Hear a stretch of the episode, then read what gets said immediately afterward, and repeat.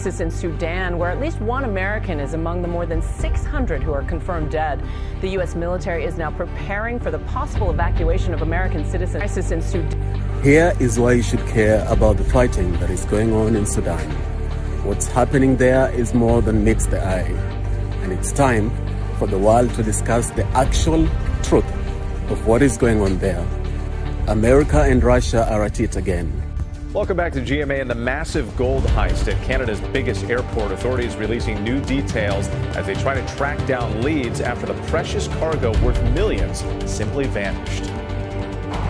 A brazen gold heist at this Toronto airport. Nearly 20 million in gold and other high value goods disappearing, like a scene out of the Hollywood blockbuster The Italian Job.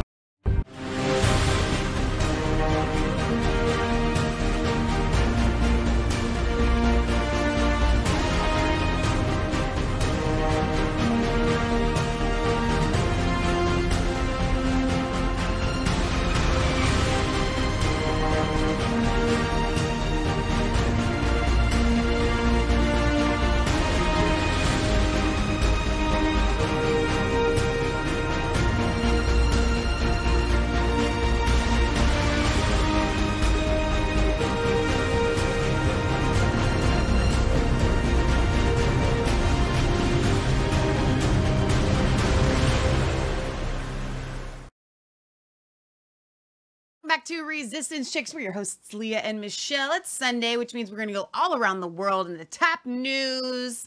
I have to tell you, this gold heist in Canada, it's got it's like got me like a gold fever. I've got, I'm feeling gold fever. Like I'm not envious of the people that have stolen the gold. I'm not. That's good. Thank you. I'm for- not Thank you for pointing that one out. Appreciate that. envious of that. But But I can't wait to hear more about it. uh, well, you know, we we could definitely start there. We've got a lot going on this week. There is a a war happening in Sudan, and quite frankly, I kept hearing rumors about it, and you know, this was a story that I thought about covering last week, but I didn't have an angle on it. I I was like, well, you know, it's Africa, things happen. Um, so it's um it's the Middle East. It's Africa, Middle East. Okay, so here's the thing. I have discovered that there is more to meets the eye, More than meets the eye. more to meets the eye, more than meets the eye with uh, what's going on in the Sudan. And so I'm happy to bring that to you because sometimes these things just don't make sense. And I will tell you does what does make sense right now. That Sudan made a deal with Russia so that they could have a port on the Red Sea. And the United States doesn't want that to happen. So Russia and the United States are funding paramilitary groups to create unrest in a nation that, as I discovered, is very tenuously held together. It was run by military rule for most of the last century, and it's only been in the past four years that they had some. We're gonna we're gonna play some clips on this. A um, uprising of the people, uh, as you were, and so they they don't really have a government to per se that is of the people, by the people, for the people. So right now, you know, you've got these mercenaries creating havoc and and we'll discuss that from people who know way more than we do about these things. Um and Victor Orban has decided that he is not going to take Hungary into a war with Ukraine and Russia. Smart. but there's a lot of pushback with that pushback with that. So he's he's um standing up for himself macron is still underwater in france there's there's some uh, rioters who have actually concreted with block a section of highway Like they blocked it off. yeah, and Elon Musk said, "Is it just about the pension?" And somebody tweeted out, "No, it's way more than about the pension." But did you know that those in parliament still keep the retirement age at 62, No. but raising it for everybody else. those little sneaky Those little government people. I know, right? Okay, so speaking of sneaky, we shouldn't laugh so much about this, That's not funny. Who's who? I want. but it is funny to me. it is funny. If you could bring up the um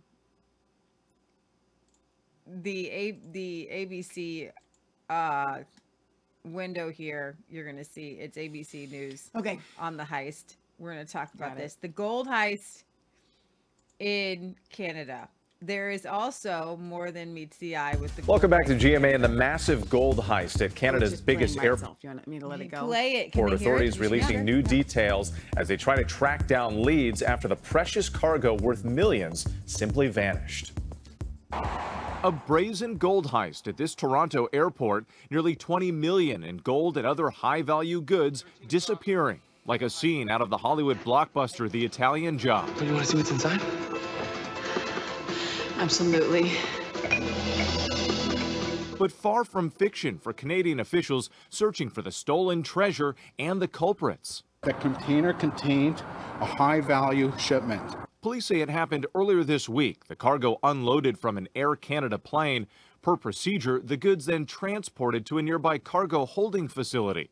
A short time later, police say it was gone, removed by illegal means. it's very possible it could be an inside job uh, because based on public information that's been released there had to be planning and knowledge as to where this gold and precious valuables were, were stored and how you could get to them While crimes like these are considered very rare, another major heist happened at a Toronto airport back in 1952.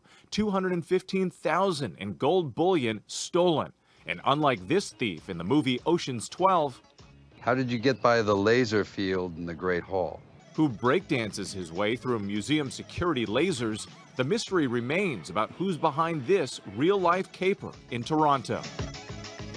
So, police have no suspects right now, and airport officials say the warehouse where that container was filled with gold and other valuables was taken is leased to a third party outside the security line. Authorities believe this is an isolated incident and that there is no risk to Is the that what public. you mean isolated? Like there's that a string of gold thieves? Yeah, so uh, the Royal Canadian Mounted Police confirmed they are looking into a gold robbery at Pearson International Airport just outside Toronto. Now, initial reports said it could be upwards of 100 million. They're lowering that from 15 to 20 million. I don't know if that is it, which one is accurate. Um, at this point, it appears investigators have no idea who stole the gold. And I don't know if you want to bring up this article and play the clip from Italian Job. I don't know if um if Facebook will flag us for that. Probably My we'll see. favorite movie, one of my favorite movies.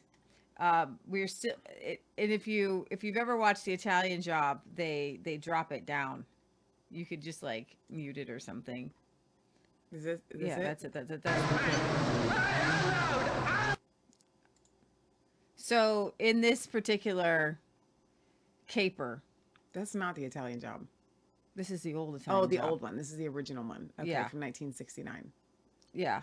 So this is the this is the old Italian job.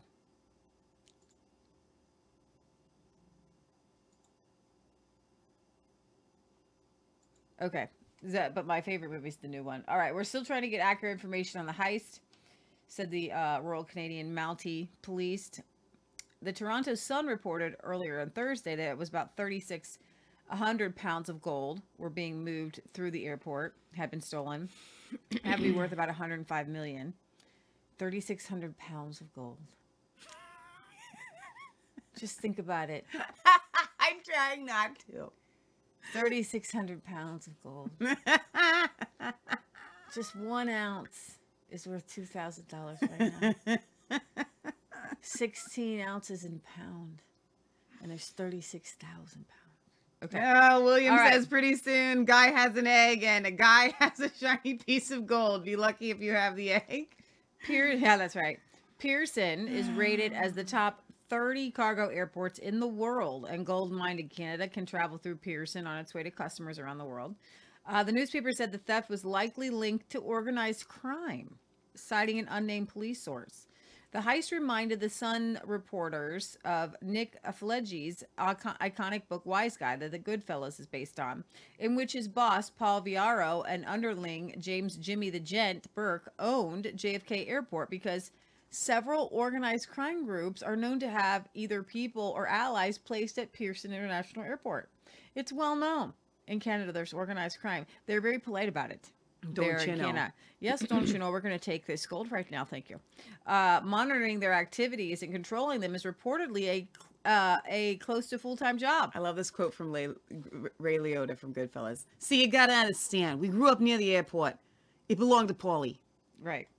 Burke and his hand-picked hit team, uh, JFK uh, hit team hit his hand-picked team hit JFK again on December 11th, 17 or uh, 1987. 78. You are getting your numbers all discon- 1978. I do a little dyslexia dyslexia right now today. Slow it down. and a uh, 5.8 million robbery of cash and jails from Jules. I think they mean Jules. I think they mean Jules. That's, That's their not my fault. That's not your fault. From Lufthansa, the caper was worth 24.4 million into 2021. But back to Pearson. Right now, the Sun's Brad Hunter uh, reports that cops are being quiet. One thing appears clear: investigators don't believe the gold was stolen in an attempt to fund terrorism. No, more like the next yacht. Uh, if that was the case, protocols would have uh, would have seen at least a partial shutdown of parts of the airport as soon as police or security officials became aware of the robbery, and that didn't happen. Finally, the Sun notes that this isn't the first major gold heist to happen out of Pearson. In, as we just heard, in 1952, 10 boxes of gold were bound for Montreal, but only four boxes showed up. That heist was valued uh, about Hang on, let's today. talk about these numbers because this is important for our show. Mm-hmm. Back then, that heist was roughly two hundred and fifteen thousand to three hundred and thirty thousand dollars of worth of gold. But its valued today At would be three three million. million. So don't tell me that the fiat dollars just okie dokie. That's really good. That's a really good. t- to point out. 52. 1952. This is 71 years ago. In 71 years, we've gone from gold having a value of $215,000 to 3 million. Your money isn't worth anything. Now is the time. I got my ad rolling and everything for you to get out of the system. It's wealth preservation. Because if you had had your money, if your great granddaddy had had his money in gold and you had kept it in gold, and he had had, let's say, $100,000, But he- if man, he- you'd be looking at a million bucks right if now. you kept it in a sock, But if, paper. if you kept it in a sack of paper, then there you go. Yeah, and this this is absolutely true. I was just thinking about that. And I like to remind you guys that the dollar Hmm. stayed at the same rate for 200 years. Inflation is not a natural occurrence. Until we get back to that, your dollars, my dollars are safe, safe. in nothing. I tell not everybody, safe. my mom says this all the time. Let it flow. Let it flow through you because um it's going to be worth less tomorrow. And if you need to keep it in some sort of savings, if you need to preserve it, put it in gold, put it in silver. If you guys are like us and you just want to buy a little bit of silver here and there, go to SD Bullion. If you are unlike us and you've got uh, you know, A whether- significant amount whether it's of five fifty or you know, like you need somebody. retirement account. Listen, ITM Trading's been in business for 27 years. Right. They are the people that can help you handle the larger numbers, like literally above two thousand dollars. And to me, two thousand dollars is a lot of money. Mm-hmm. If you got more than two thousand dollars, just give them a call one eight six six. 950-5557. We did not cover this no, 7776. Sorry. 1-866-950-7776. 1776. it's, it's a really weird day for us, isn't it? These weird numbers. Give them a call and just be like, hey, I I want some of those gold bars. I want this is not how we covered this story. Has It just so happens to go together. If any of you can, if any of you are putting aside gold bars, good for you. If anyone in our viewers has a gold bar, God bless you. I don't even know. Way like that be. size of gold bar. Way to be. Way to be. All right, that's where we all want to be. We I all want want a gold, gold bars. bar so bad. If any of our viewers want to, no, don't send me a gold bar. Do not do that. Okay, don't. That's no. You're gonna get a chocolate bar with a little gold. on top from somebody. Want a golden ticket? Yeah, Yeah. want to go to ticket. All right, so U.S. military evacuates embassy staff from war-torn Sudan. Now we have to get serious. let's get serious. All right, Ah. yeah. Could you bring up? I got an Al Jazeera. I've got a Fox News, and we're just gonna pump right through some of these clips, and then we're gonna get to the real deal on what's really happening. A couple YouTube videos over here. Okay. Let's talk about what's happening. Okay, let's do it, lady. Let's do screen it. share so we can talk Let's about it. talk about it. What's happening in Sudan? Leah. Come on. in Sudan. Rival forces remain locked in a power struggle despite international calls for a ceasefire. It's an all out battle for control of the country between Sudan's army and a paramilitary unit known as the Rapid Support Forces, the RSF, led by men who used to be allies. Hundreds of people have been killed, and hundreds have been injured. There's fighting in different parts of Sudan, but it's heaviest in the capital, Khartoum. There have been attempts at a ceasefire, but they haven't lasted. There have been air attacks and shelling, the airport has been severely damaged. There's no running water or electricity. Supplies of food are running low. This ridiculous battle that has civilians caught in the middle. And we have nothing to do with this. So, what's behind the fighting? Well, people in Sudan have been struggling to set up a democracy after decades under one man rule. Omar al Bashir came to power in a military coup in the late 1980s, became president, and stayed for 30 years until people rose up and demanded that he step down. Then the army took over, and people didn't want them in charge either. So, after pressure from protesters, the army agreed to share power with different political groups in a transitional government. The idea was that it would oversee a transition to a democratic system. But two years later, the army kicked out the prime minister and seized power again. The people in Sudan seem to be trapped in this limbo and they're going round and round in a circle that involves the same people, you know, with no clear path or trajectory on how they can actually start to plan uh, for a transition. There have been ongoing talks to make that transition happen between the military and political groups representing that pro democracy movement. But a major reason the process is being held up is because of an underlying rivalry between the army and the rapid support forces that have become like a second army. And many people see this as a personal rivalry between the army's leader, General Abdel Fattah al Burhan, who's effectively the leader of the country, and the leader of the RSF, General hmm. Mohammed Hamdan Dagalo, widely known as Hemeti. The thing is, for years, both men were on the same side and had been since the war in Darfur. Hemeti led a militia at the time widely known as the Janjaweed, and they were used by al Bashir's army to fight rebels in the region of Darfur. They were created to protect the upper echelon of the military and the senior commanders. They're accused of carrying out war crimes there, and al Bashir actually got charged with committing genocide. Okay, In we can pause it 2013, the militia were re Okay, so go ahead and play the uh, one next to it, and we'll get to a little bit more.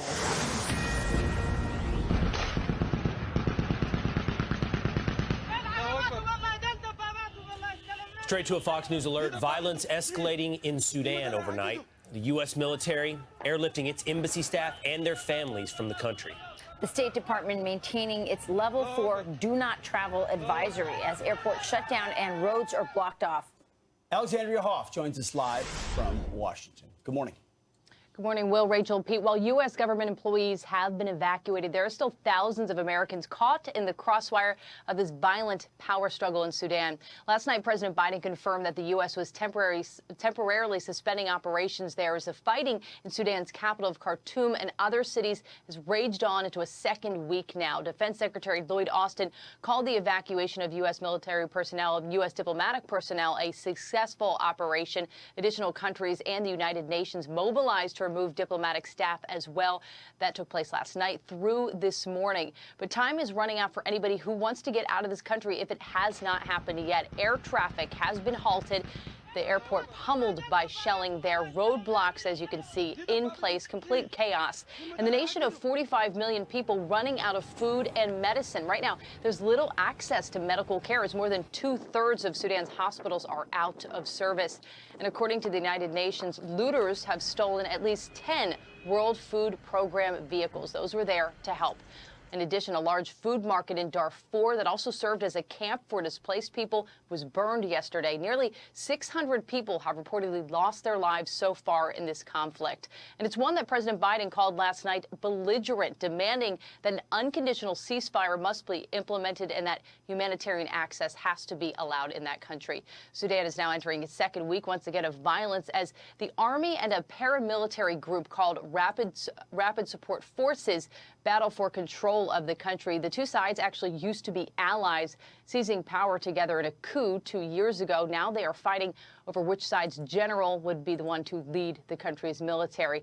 And this morning, the New York Times is reporting that the two sides are accusing each other of standing in the way of evacuation efforts for other foreign diplomats. Guys. All right. Thank you, Alexandria. So tense moments there in the Horn of Africa. We've all been learning a little more about Sudan yeah. this morning. What I think is interesting or important is that uh, this has been described as an existential war. Both of these sides um, see this as a zero sum game. So somebody has to be eliminated. Yeah, there was a general and there was his deputy, and they made a deal together to depose the existing government, which had been there for about 30 years in 2019. Then they turned on each other when there was not a power sharing uh, arrangement uh, that could work. And you look at that map right now, I mean, Sudan's the third largest country in Africa. It's got a substantial uh, land border with the Red Sea. Uh, a lot of uh, trade goes through that area. It, has got alliances with China, with Russia. We've tried to build relationships there as well. It's got a substantial Islamist background as well, although the government tried to go secular. We'll see what happens out of this. But it's a civil war right now between two generals trying to control that capital. Yeah, and Libya is playing a role in this because there is the general Haftar, Haftar. Um, he leads the Libyan National Army um, in Libya, and he is pretty close with the Rapid Support Forces leader, Hemeti. And so it looks like they're getting help from each other. Um, and of course, this is an important area with uh, lots of routes for drugs and um, and other you know things moving through there. So a lot of people want to control that that area and want to align with whoever they think is going to win. Yeah, the external influence is also something to keep our yes. eye on.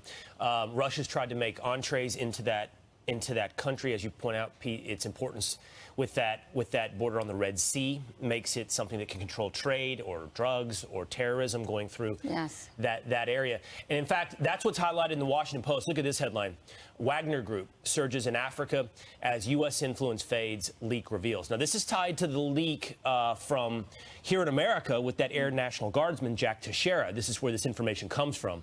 The Washington Post goes on to say the Wagner Group is moving aggressively to establish a confederation of anti-Western states in Africa and the Russian mercenaries foment instability while using their paramilitary and disinformation capabilities to bolster Moscow's allies, according to those leaked secret U.S. intelligence documents. We referenced Wagner Group there several times. I don't want to take for granted that anyone knows what that is. It's fascinating. Right. Um, Pete, Wagner Group mercenaries employed by Vladimir Putin. Paramilitary, de- uh, plausible deniability from the Kremlin, but they're they're much like the IRGC in Iran. They're meant to export the interests of Russia. Um, just like Iran uses paramilitary forces to do the same. They go into countries either to bolster regimes they like. Russia's CIA. okay, Russia's CIA. Now, if you could go, um, I'm going to go back to, well, go ahead and go to the main and then bring up these two more video, two other videos. Before we kind of move on, I want to go, go backwards just a little bit. There's a video here. Um, if you go to the history of the geopolitics of Russia's new Port Sudan Russia. naval base. Now, this is from two years ago, from bef- before the war in Ukraine. Okay. It's a, war in Ukraine started last year, right? Is expanding its yes. geopolitical footprint. It's been a long Alongside time. its established military bases across Europe and Asia, the country has plans to open bases across Africa and South America in an effort to restore its status as a global power. Most recently, in November 2020, Russia secured a 25 year agreement with the Sudanese government to build a naval logistics centre at Port Sudan. By opening a base on the Red Sea, Russia joins the United Arab Emirates and Turkey, which are also expanding their geopolitical footprint in the region, which is expected to be at the epicenter of an explosion of economic and trade growth going into the 21st century.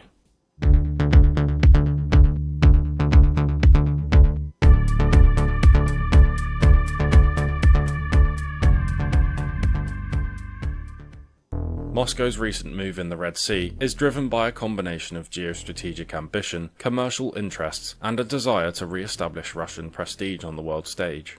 Since the collapse of the Soviet Union and its financial implications, and also because of Russia's fundamental geographic conundrum, namely its lack of accessible and secure seaports which are not at the mercy of adversarial states, Russian geopolitical power has largely been confined to the former Soviet Union. In particular, the Russian Navy, which hasn't built and launched a new destroyer vessel since the end of the Soviet Union in late 1991, has fallen into disrepair, being unable to project the level of kinetic power of its Soviet predecessor. However, things are changing in a big way. With its relatively increased economic stability, Russia has begun to modernize its previously dated military.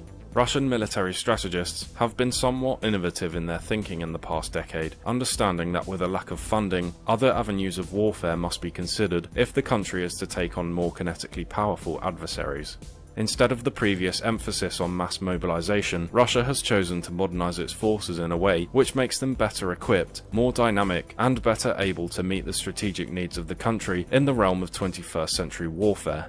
All of that said, Russia still has a long way to go in terms of military modernization, okay, you particularly. So you can kind of get an idea of that, and then um, I have this. I have one more in the history. Yeah, this. We now switch our focus to Africa. The Horn of Africa is fast turning into a new hotbed of great power and rivalry, courtesy its strategically significant location. The region at Africa's eastern tip borders the Red Sea. The water body connects Asia to Europe through the Suez Canal.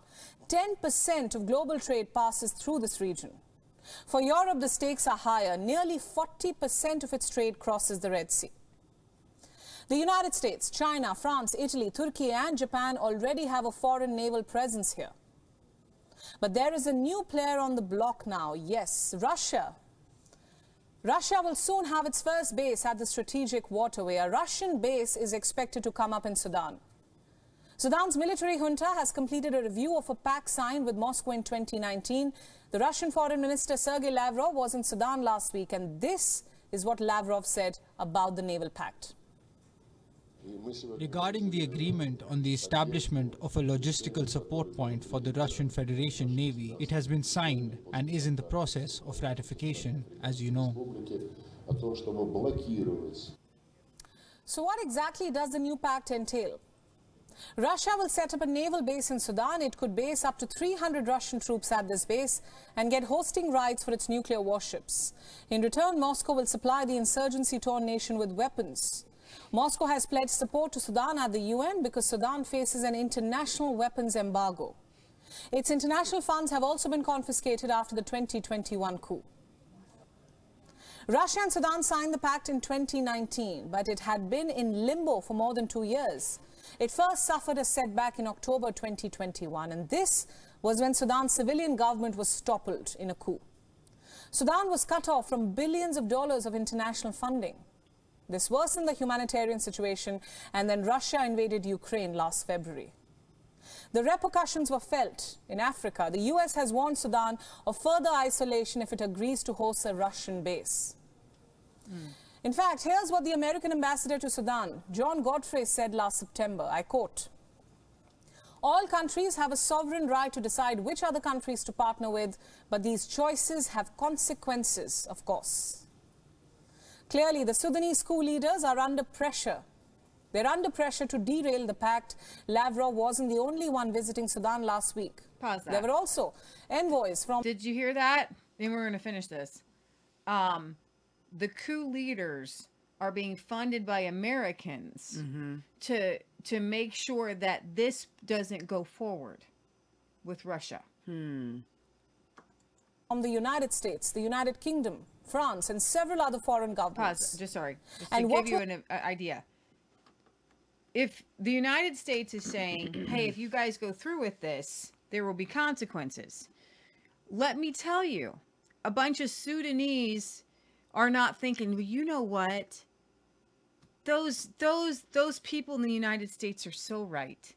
Out of our the goodwill of our heart, and we're just gonna listen to to to Grandpa United States, Uncle United States, and you know what? We're just gonna go to war right now because they told us it's the right thing to do. The right thing to do comes with money. Exactly. What was their message to Sudan's coup leaders? They want a democratic civilian government to be reinstated ASAP. Sudan would stand further isolated if this demand is not met, and Sudan is in desperate need of international aid. According to humanitarian agencies, 15.8 million Sudanese are in need of urgent humanitarian assistance. Now, that's a million more people than last year. And the reasons for the worsening situation are political instability, increasing inter-ethnic violence, a breakdown in government services after the coup. It is difficult for Sudan to get by without foreign assistance. And even for Russia, there is a clear recognition that the pact must be approved by Sudan's civilian regime. One such government is formed through elections, of course. So for Russia, it may not be a done and dusted deal, but for now, it is a big win to advance its own geopolitical ambitions. Beyond World is One is this now. is a pretty crazy uh, situation that that that is happening right now in Sudan, and it is.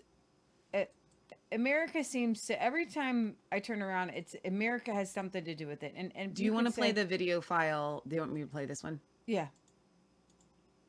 Here is why you should care about the fighting that is going on in Sudan. What's happening there is more than meets the eye, and it's time for the world to discuss the actual truth of what is going on there. America and Russia are at it again, just as they did 60 years ago during the Cold War when they fought proxy wars right here in Africa, leading to the death of thousands of innocent Africans. They are at it again in Sudan, fighting a proxy war. Let me explain. Two factions of the Sudanese military are fighting each other. One of them is led by Lieutenant General Mohammed Hamdan, head of the paramilitary group known as Rapid Support Forces. The other faction is led by the Sudanese Army Chief, General Abdel Fattah al Burhan. So, why are they fighting? This is where Russia and USA come into the picture. You see, in the last couple of months, Russia has finalized a deal with Sudan to establish Russia's naval base in Sudan's Red Sea coast. America is not too happy with that. Actually, they're furious. America's ambassador to Sudan, John Godfrey, expressly warned Sudan not to seal that deal with Russia, but they're going ahead and doing just that. And so, when the paramilitary unit began fighting the other faction of the army, that wasn't happening in a vacuum. The big problem is that you're not going to hear this in the mainstream media. Neither are you going to hear a lot of African governments voicing this, which is very unfortunate because Africa must learn to speak its truth and stand on this truth because truth will set you free. So it is left to the African people, we the African people, to speak this truth and tell America and Russia to get off Africa, to get their hands off Africa. The days of the Cold War, the days of the shenanigans of the Cold War are completely over, and they cannot fight proxy wars in Africa at the expense of innocent African lives. That has to stop. The fighting in Sudan must stop. The puppet masters must stop their evil So that was pretty much all those news outlets that we just covered summed up in that little video right there that that guy did. Yeah, and I've got another one. If you uh, go to the all the way to the right, uh, I've got a couple. I think somebody from the Netherlands and somebody from the UK kind of explaining this as well.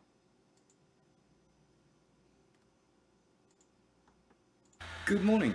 More evidence is One at a time. more evidence is emerging. I emerging didn't realize there was two videos. I Yeah. was just trying to make it big.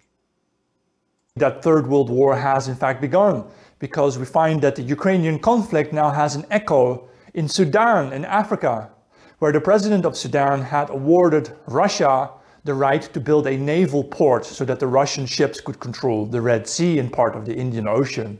And in response, yesterday, the American backed military forces started fighting the Russian backed military forces on Sudanese soil in order to effect a regime change for Sudan. so that Sudan can be bombed back into seeing things the Western way. The problem here is, of course, that the European Union should have been the third party mediator between the Russians and the Americans to keep these two fighting mongrels apart. Instead, Europe is still a slave of the USA and will simply do what the Americans tell them to do. Here, I suggest that Europeans need to decouple from the USA in order to become that third independent player in such conflicts. All right, that's a really good explanation. There's one more. Okie dokie. Good morning. Uh, I've been asked about what I think on the Sudan. Well, I can tell you what I know, and then I can tell you what I think. Um, so what I know is that the Sudanese government, which is a military government, it has to be said, uh, had done a deal with Russia to build a base on one of the ports which would give them control over that area. That's an area that the Americans don't want Russia to have any control over whatsoever. The other thing that is very telling here is I will read you this statement from Secretary Antony Blinken who tweeted this out.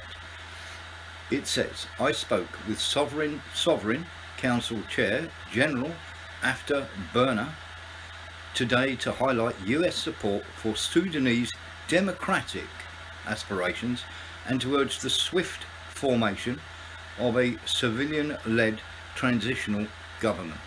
So let's break that down.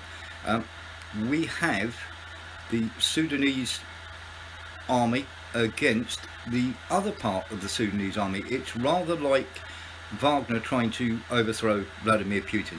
So what you have is 100,000 mercenary soldiers um, called the RRF, the Rapid Response Force. And what they do is they fight in other countries uh, like Libya and elsewhere uh, for pay. And they are not paid by Sudan, they're paid by whoever employs them. And you can guess who employs them. So let's break this down. That's the facts of the matter. And as I say, the civil war is ongoing. Um, the facts of the matter are clear, and let's get to it, shall we? I spoke with Sovereign, so straight away in the language there it's saying that he's in the right and the others are in the wrong. Um, to highlight US support. Well, we all know what that means money, arms, pay. Okay, um, support for Sudanese democratic aspirations. So you're using a mercenary military force for democracy and to urge the swift formation. So, in other words, let's get this done quickly. That's really a really good explanation. Now, just to kind of break down a little bit more that's at stake for uh, Russia. Excuse me. Over the past year, the world has watched closely as the Wagner Group, Wagner Group, a private military company closely linked to the Russian government, um, as it fights on the front lines in Ukraine. But there are 30 other countries that they are in. With their violent power struggle in Sudan between um, these two forces, the SAF and uh, the Rapid Support Group there, is deeply rooted in Sudan's domestic policies. Moscow has some interest here. You know what's interesting is that gold mining. So there is a Moscow kind of linked um, subsidiary. It's called uh, Meroe Gold. It's a subsidiary of M Invest that operates locally as the Sudanese front company Al Solag, and it has built a network of gold mining and smuggling operations in Sudan. Now, we do know that China and Russia are building up their gold reserves. Either the best way to build up your gold reserves is to mine it. Okay. And if you can go to a war torn, mm-hmm. poor country in Africa, you can get more gold. So, in addition to funding the Wagner uh, operations and generating profit, this gold smuggling has also helped to soften the blow of international sanctions against key Russian actors. Uh, then there's the Red Sea naval base, and, and out of this this power struggle. So here we have Americans who are supporting democracy, and Russians who are like, "Hey, uh, we really need a port here, and we would really like to run these gold mines." And so this is what we call real war. Now, if you bring up this, I have a picture of what uh, uh, real I've been war asked is about and the what I danger think. Did you just retweet it. this? No, it's right up there next to them. Oh, you're kidding. No. You brought this up on purpose. Yeah. I love this. It's so great. So it says, um, when two elephants fight, it's the grass that suffers. It's a Chinese proverb. Yes. Get out of the way.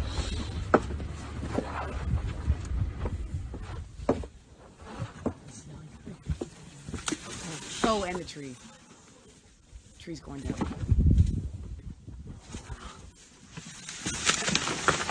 Oh, it went down. I, I didn't really pay attention to. And then, this people. person like takes off running. Like, what are you? I am hightailing. you know, so for those of you that don't know, we got baby piglets um this week. they fight like that. They they do actually. They they do get a little fighty. Um, I don't know if I have like a video or anything up, but here's here's a picture. Leah's got all the latest pictures actually on her phone.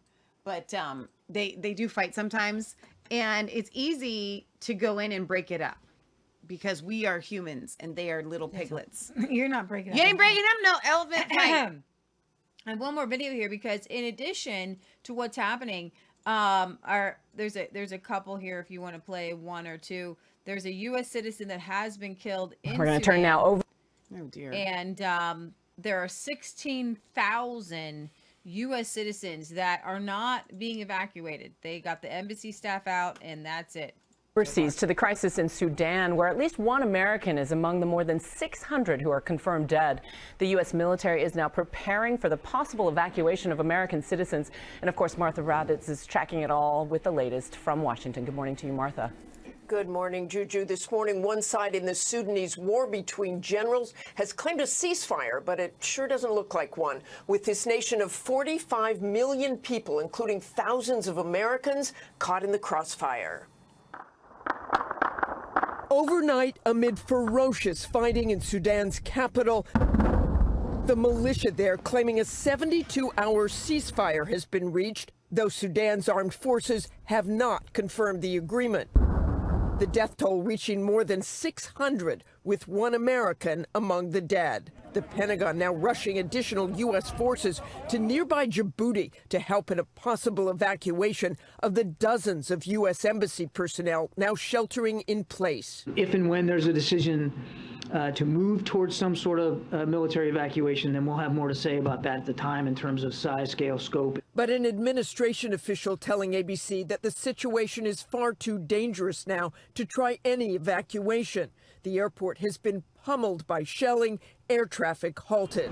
And the embassy personnel are not the only Americans in danger. Some 16,000 U.S. citizens are there in Sudan, caught in the crossfire of the conflict, running out of food, medicine, and with humanitarian aid also halted. American citizen Mohammed Ahmed, originally from Sudan, there for his father's funeral, now he's trapped. The war break on six days after I arrived. And now we're stuck. And hopefully something will work out here soon and we'll be home. There is no telling when that could be. As we said, there is no international airport operating, no safe transportation. And even if this 72 hour ceasefire is real, fighting will likely only intensify after that. Rebecca? And a nation of 45 million. Yeah, so you've got the Wall Street Journal published their own exclusive piece a day prior to Wednesday, alleging that the Libyan militia and Egypt's military back opposite sides in the Sudan conflict. So these two stories complement one another. Both uh, Hemeti and Wagner have denied these claims, however. The Sudanese ambassador to Russia also confirmed that Russia is a friendly country to us, so we have been in direct contact with the Russian Foreign Ministry since the beginning of these events last Saturday.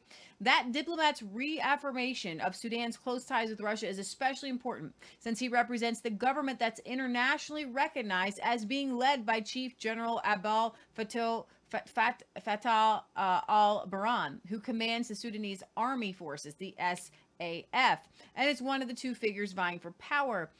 Um, if that, if, if the SAF is close to, to Russia, and that's the, the internationally recognized government, then these rapid response Mercenaries. mercenaries uh, I guess a hundred thousand of them are being funded, obviously by outside forces and most likely American CIA forces. You know, you want to know where your taxes go. Okay. So You've got at present the Khartoum, uh, therefore, doesn't extend credence to the emerging U.S. led Western mainstream media narrative that Russia is arming the RSF. Uh, via the Haftar Wagner, but that could soon change.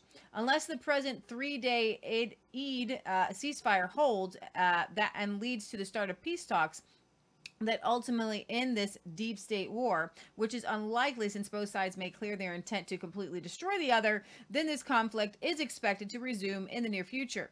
Should the SAF fail to defeat the RSF and possibly even be placed on the back foot, then Burhan might gamble that it's in his best interest to parrot the mainstream media's anti-Russian accusation, accusations and attempt to achieve or receive direct uh, Western military support. That scenario isn't all that far-fetched either, considering that the Associated Press and Politico both cited unnamed officials on Thursday to the report to report that the U.S. is assembling additional troops in nearby uh, Djibouti to prepare for the possible evacuation of Americans from Sudan. So, American uh, meddling in these in the Russian-Egyptian relations, this would be this would predictably precede an unprecedented but pre-planned information warfare campaign painting Russia as a destabilizing force in Africa, which would be aimed at counteracting its hitherto highly successful efforts at presenting itself as a force of stability in support of legitimate governments. The purpose of this aforesaid operation would be to erode Russia's new democrat security appeal across the continent with a view towards reversing the decline of Western influence there. Furthermore, Burhan's potentially opportunist, opportunistic piggybacking on the earlier described emerging anti Russian narrative could have serious implications for Moscow's ties with Cairo due to the perception of them backing opposite sides in Sudan's deep state war. Russian Egyptian relations have recently been beset by scandal upon the latest Pentagon leaks alleging that Cairo abandoned its supposedly secret plan to supply rockets to Moscow under pressure from Washington and agreed to arm Kiev instead. Considering this context, the scenario of Egyptian backed Burhan blaming Russia for sparking the latest conflict could therefore lead to rapid deterioration of the Russian Egyptian ties, especially if Cairo decides to indirectly retaliate against Mo- Moscow by curtailing its investment in, uh, in investment rights in Port Said. So you've got the, the goal would the goal could be jeopardized if Egypt decides to punish Russia through these means in response to Burhan. And then here's some here's some final thoughts here. Putting everything together, the U.S. plans to achieve the following strategic objectives by introducing the narrative that Russia is arming the RSF. Entice Burhan to extend credence to these claims in exchange for U.S. military support. Demand that he also rescinds Russia's naval base rights and cuts off its overflow access to the CAR. Consider direct support to the SAF on the pretext of commencing an evacuation operation in Sudan. Discredit Russia and the UAE's African engagement policies by framing both as destabilizing forces, attempt to provoke a crisis in Russia's relations with Sudan's Chadian and Egyptian neighbors, exploit the above scenario to assemble a regional coalition for pushing back against Russians, Russia in Africa, encourage Chad to support a French-backed rebel terrorist offensive in the Russian allied CAR, uh, plot a copycat proxy war in Russia allied Mali in order to crush the Kremlin's influence in Sahel, uh, uh, perfect perfect this new hybrid war method prior to employing it across the continent and thus turn Africa into top proxy war battleground of the new Cold War. Now, that sounds really intense. Here we have they just literally went from this tiny proxy war, which is, I'm not saying that it's tiny, to now all of Africa is going to become a battleground for a new worldwide Here's Cold the thing. war. Like every war. country has relationship with other countries. All right this is a region. Yeah. Right. Uh, it, it the the Sudanese em- the people in the American embassy in Sudan were just flown across the Red Sea into Saudi Arabia. I am sitting here in a studio in America. And I am thinking about how I'm going to go to the local greenhouse to get some more plants possibly today. Michelle's going to go to a 16th birthday party for a cousin with my uncle. I have piggies outside. I have baby chickens. And and there are people around the world who spend their days plotting war. oh jeez. And they have their spreadsheets on rocket launchers and missiles. And I find this so disingenuous. These radical, stupid, ignorant, forgive me, leftists who wah wah wah about gun control all day long for you and me because we want to be able to protect ourselves against foreign and domestic terror. You know, we want to be able to protect ourselves and we need them for things like shooting and putting our pigs down. Okay? Oops. Sorry. So, here's my my my thought process is this.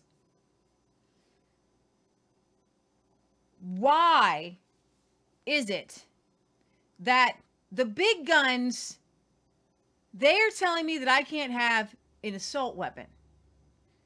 But the big guns are needed by these mercenaries and in in in war-torn parts of the world where you talk about um it's mostly in Africa and the Middle East because I don't really see the giant rocket launchers in South America. You know what I mean? You know where they're going? Ukraine. Yeah, but I'm just saying it's a on it's on I'm the other side of the of- outside of South Africa and- there's a lot of war. War. the- I'm, I'm saying there's a lot of civil war in South Yes. South America, but it's usually not with rocket launchers and big bombs and stuff like that, and and airplanes. Like I I, I don't know. You guys can can prove me wrong. It seems to be the Middle East, the poor Middle East, uh, that's already desert desertified. Okay, they should be out there planting trees. The green people are not green. Okay. And the anti-war people are not anti-war. And the anti-weaponry people, Thank the anti-gun yes, people exactly. have this huge cognitive dissonance that somehow the rocket launchers in the Middle East are just that. But then when some crazy person shoots up a school, then we have to go take all the guns away from everyone. Why don't we just take all the weapons from everyone in Africa and the Middle East? It's a good idea. All weapons from the government, from the people, and therefore they will have to do hand-to-hand combat. And then what they say here in the United States is that you can't kill as many people without a gun. Right. So that's what you got to do. And so in those nations that are killing each other, But Leah, we are we are supplying weapons because we want them to kill people. every here's the thing. We supply weapons to everyone around the world. We make these weapons deals with the giant weapons that kill a lot more people and do a lot more destruction than an AR 15 could ever do. An AR 15 can never destroy a house. You could put a lot of holes in it, right? But one rocket, boom, a whole, you know, a whole city block. And let's go. keep in mind who they're giving these weapons to. I mean, are they only giving them to government arm like It to like doesn't- governments? Does it even matter? No, Is it there, does. I'm making a point though. It They yeah. they give them to civilians. Well, uh, here's the thing. They do. Like they it's not even just fun. It's not even giving weapons to governments. They will give them to the everyday man like rocket stinking launchers. You have people in America, uh, the, the leftists in the West are all like, and, and even Australia, wherever you're at with your stupid gun control, even though Switzerland, everybody has a gun, nobody's shooting anybody, whatever. Okay. Um, you notice, you know, everybody has a gun in Israel. You have to carry, you, you got the, everybody's in the military as soon as you turn 18 and they walk around town with the AR 15s and they're not shooting up schools there in Israel. Right. Okay, there's something wrong. You crazy lefties are radicalizing and brainwashing these children in, in America. You are to blame. Okay, you are to blame. But there's so much war happening around the world, like in Sudan, right? Happening right now. Bombs and everything. And the lefties are not there saying, we just need to take the guns away. We just need to take the rockets away. War in the Middle East and in Africa would halt as far as these people are concerned if there were no weapons. But that's that's the they're American. They would say that to your face, but deep mm-hmm. down inside they're like, no, we got to fund it and we got to give them weapons. Let me read a couple of comments over here from D Live from Barry. He says, "Happy St. George George's Day to everybody in England." So thank you for reminding us of that.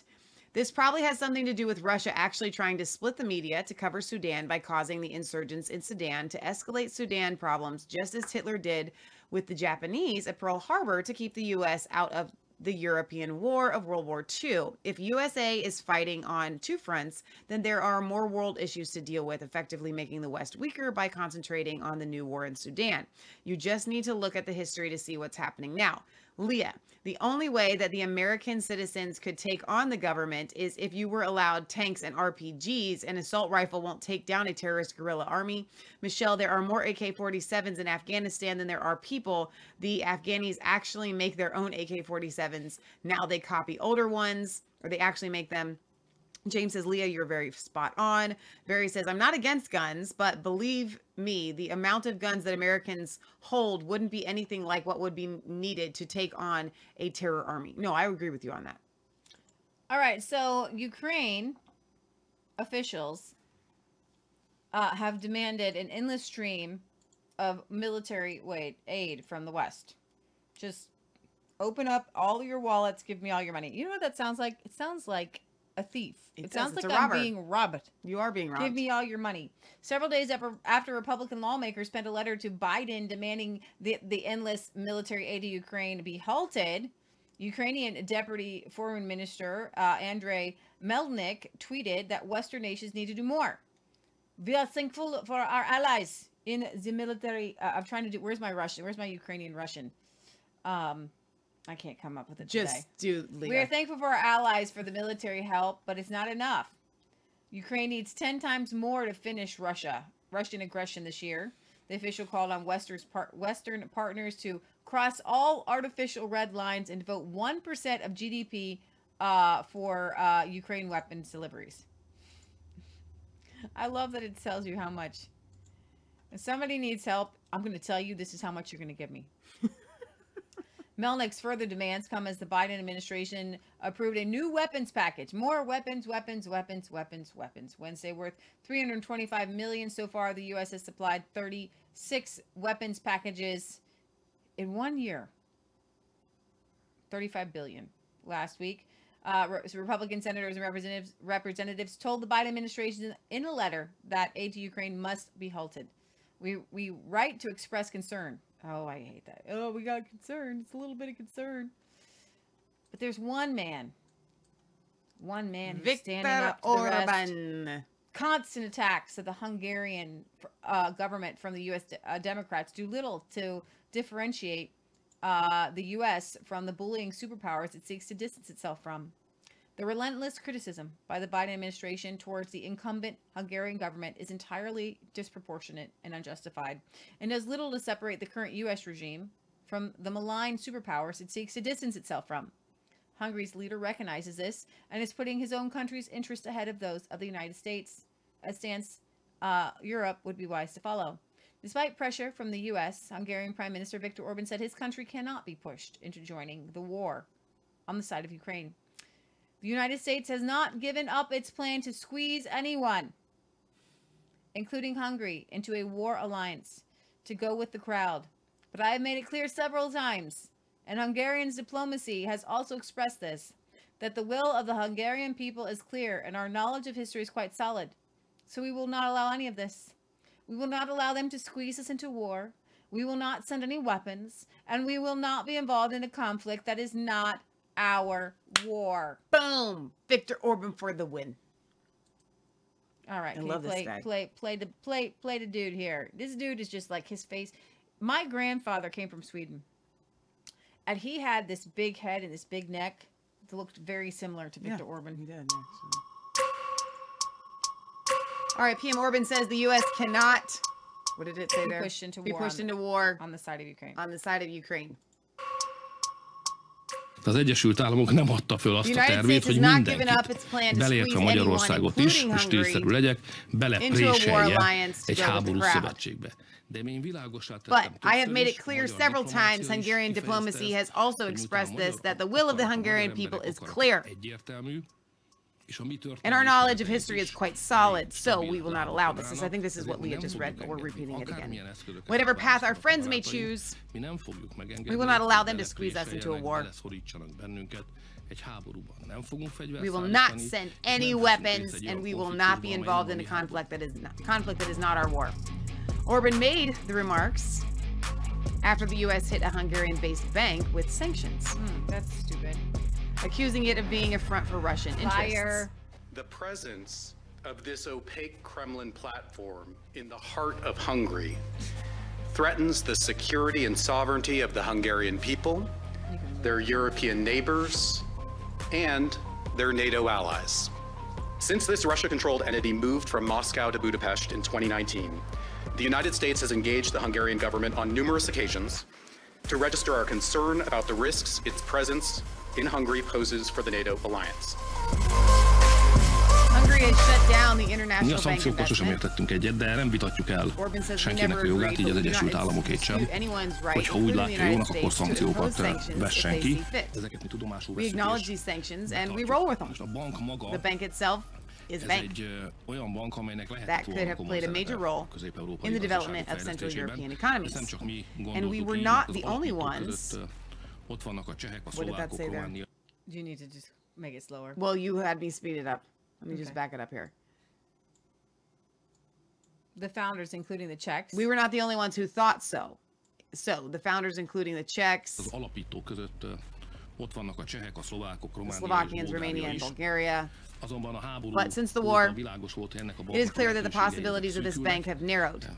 Komoly, nagy It cannot be expected to be involved in serious large és most, hogy developments, and now that the- it has been sanctioned by the Americans, it is ruined. Orban says part of the issue may be due to the tensions with the Biden administration. Ugye Amerikában tipikusan In America, the ambassadors are typically politically appointed, and we have to acknowledge that there is an közel álló nagykövet ambassador. Van. Ebbe se tudunk Close to the. Democratic Party, and we cannot interfere with that, and they send whoever they want, and we have to acknowledge that. amerikai nagykövet képviseli The ambassador, the U.S. ambassador represents the United States' views in Hungary. However, he says Hungary has a different view on the war than the Biden administration. A háborút a magyar emberek nem The war is not supported by the Hungarian people. Consequently, the Hungarian government does not support it either. And on the other hand, the main supporters of the war are the Americans, the United States of America, to be exact. Obviously, we think about the war in a completely different way, but in my opinion, the American Hungarian friendship must endure this difference of opinion. That's really good. Well said. All right. So if you scroll down, there's another video here where Prime Minister uh, Viktor Orban is saying, "God save us from nuclear war." Yeah, because it's literally that's where we're at. All right, Hungary's Prime Minister uh, Viktor Orban warns of nuclear war. Has never been closer.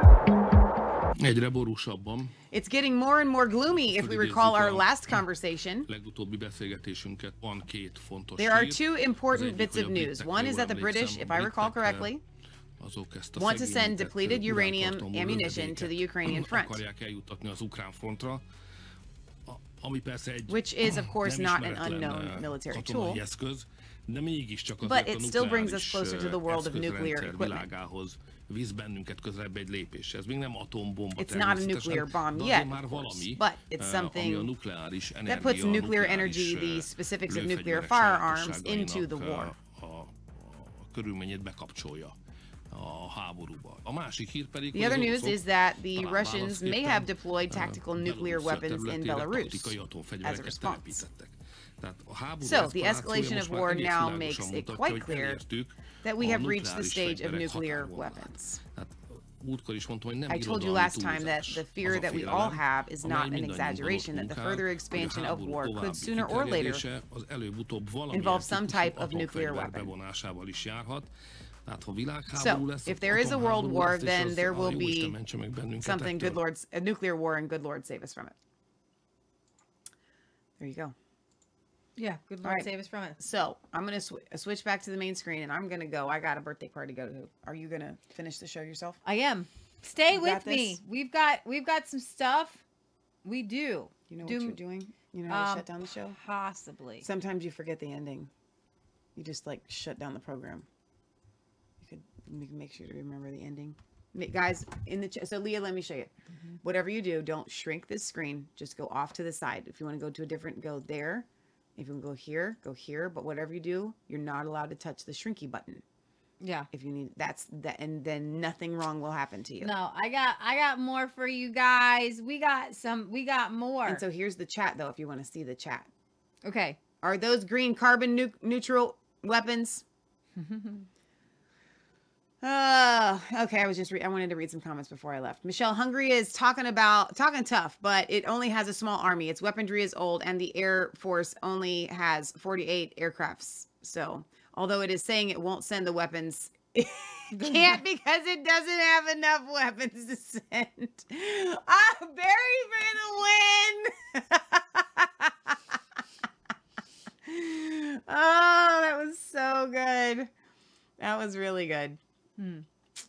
You make an excellent point. Yeah. When Um, he's when he's I, right. When I pop over to, um, I, am going to say goodbye to Facebook at some point. So um, go ahead and put the Rumble chat in there for everybody, if you wouldn't mind. What do you mean the Rumble chat in there? Put the Rumble link in the Facebook because we're going to Oh, say yeah, goodbye okay. to Facebook soon. Everybody gonna- watching on Facebook, just follow this link or go to rumble.com forward slash resistance chicks. Stuff that Facebook doesn't like.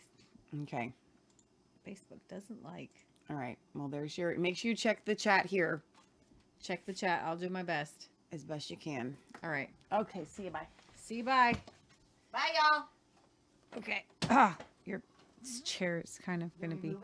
No, we can do it with your chair there. All right, you guys. I got more for you. You got more. We got more. All right. So,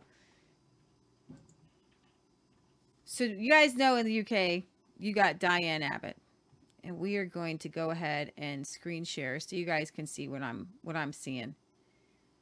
I think that's the best way. Share and share alike, right? Boom. There she is. Far left Labor MP Diane Abbott is suspended for saying Jews and white people don't experience racism. So Diane Abbott, you guys is, are sending me links. She is our um, Maxine Waters, ditzy as all get out. Longtime ally of socialist Jeremy Corbyn has been suspended from the Labor Party after she argued that historically oppressed white people or Jewish people do not experience racism. The member of parliament for Hackney North and Stoke uh, Newing, uh, Newington has opened up the latest anti Semitism scandal to befall the left wing British Labour Party. On Saturday, Diane Abbott objected to an opinion article in the left wing Observer newspaper, the sister paper of The Guardian, that argued that Irish, Jewish, and traveler gypsy people had all reported experiencing racism. Writing in response to the piece, she wrote, it is true that many types of white people with points of difference, such as redheads, can experience this prejudice. But they are not all their lives subject to racism. In pre civil rights America, Irish people, Jewish people, and travelers were not required to sit at the back of the bus. In apartheid South Africa, these groups were allowed to vote. And at the height of slavery, there were no white seeming people um, on the slave ships.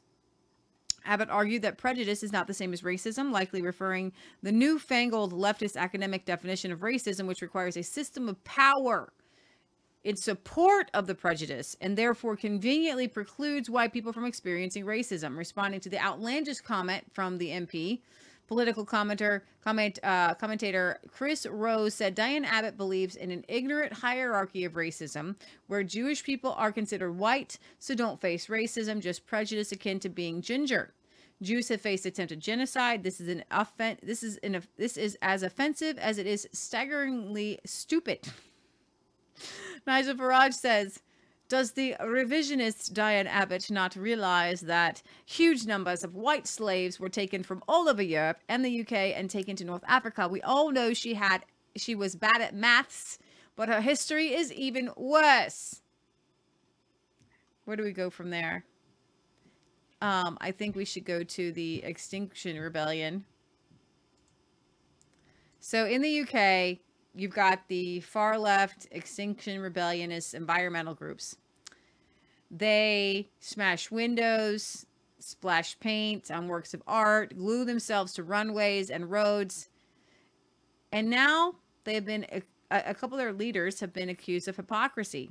I think this one woman, uh, after she was photographed driving a diesel car and buying a variety of packaged non local food. So here we have a picture of, or a video of eco uh, rebellions folks putting beet juice on artwork because that's what you do to get attention. This gal, her name is Gail Bradbrook, who in 2018 helped launch the Fanatical Climate Panic Organization, her, one of the leaders, has herself participated in multiple acts of vandalism. is purported to drive to reduce the use of fossil in a purported drive to reduce the use of uh, fossil fuels. This week, somebody took a picture of her groceries. Uh, she's got some kiwis; they weren't grown in, and and the bananas aren't grown there locally. Non-local foods, tons of carbon to get those there. How how far her food traveled? Out of season fruit and veggies, baby, generate the highest emissions as they often need to be reg- uh, refrigerated while being transported, reported The Sun, which used the environmental website foodmiles.com to calculate how far Brad Book's goodies traveled aboard carbon spewing conveyances. Her grapes, 7,200 miles from Chile. Her green tea, 5,700 miles from Vietnam. Her oranges, 800 miles from Spain. Her lemons, 800 miles from Spain. Her kiwi fruits, 900 miles from from Italy. Great, her red grapefruit, 2,000 miles from Cyprus. Look at that. Just that in that basket alone was 17,400 miles. That's a lot. The contents of this woman's shopping trolley speaks volumes about the hypocrisy of people who think nothing of causing chaos, says a Tory MP, Chris Loder. It would be hilarious if it wasn't so predictable. Extinction Rebellion's leaders clearly live up to the mantra do as I say, not as I do. Brad Book, Brooke then left the Stroud Gloucester store in a 2013 model diesel burning car Unlike many of the victims of organization, she wasn't impeded by a climate awareness roadblock. We can only hope that when she got home, she splashed paint across the car to teach herself a lesson. One onlooker, onlooker summarized the spectacle this way buying fruit flown halfway around the world in non recyclable packaging, then driving home in a diesel motor. What a towering hypocrite. Brad Book, Brooke has previously come under fire for her car. In a flimsy defense, she bemoaned the lack of public transportation and the high prices of electric vehicles and said she needed to take her kids to athletic activities. Brad Book's humiliation comes just as stop the oil as just stop oil and extinction rebellion fellow traveler says it won't roll out disrupting the May 8th coronation of King Charles. We have at the moment, a Just Stop Oil protester climbs the table and disrupts a match of pool. Oh dear, we've got a protester. Is this the big thing? Who's throwing powder on the table. Tell me. Oh, never seen the like of this before. Tell me about this. Is this the thing? Do you guys watch this? Do people get all fancy? Is this a fancy thing? That's that's funny to me. That's pretty funny. All right. Um I wanted to go to where do I want to go next?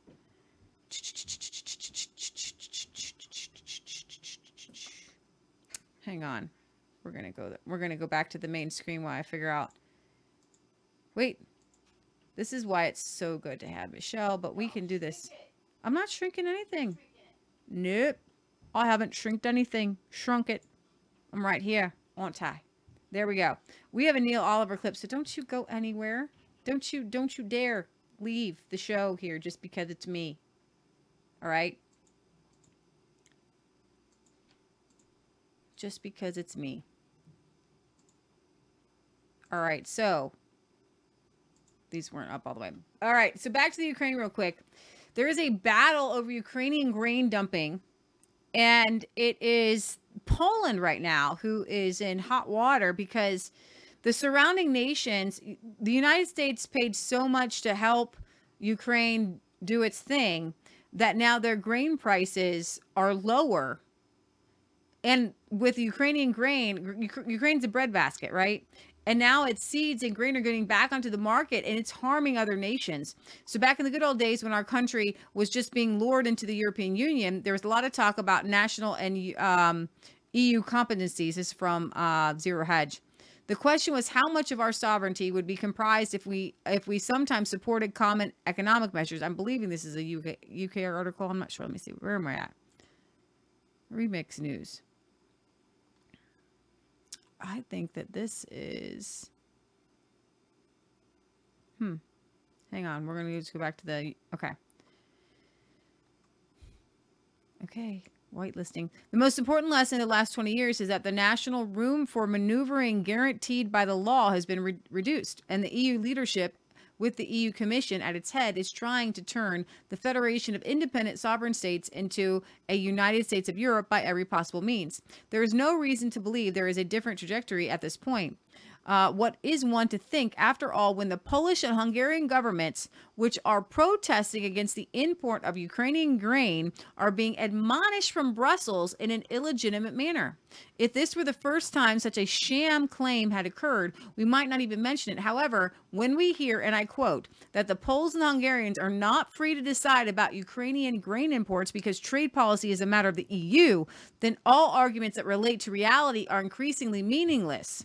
Okay, Ukraine is not part of the um is is Ukraine you guys so Ukraine is not part of NATO.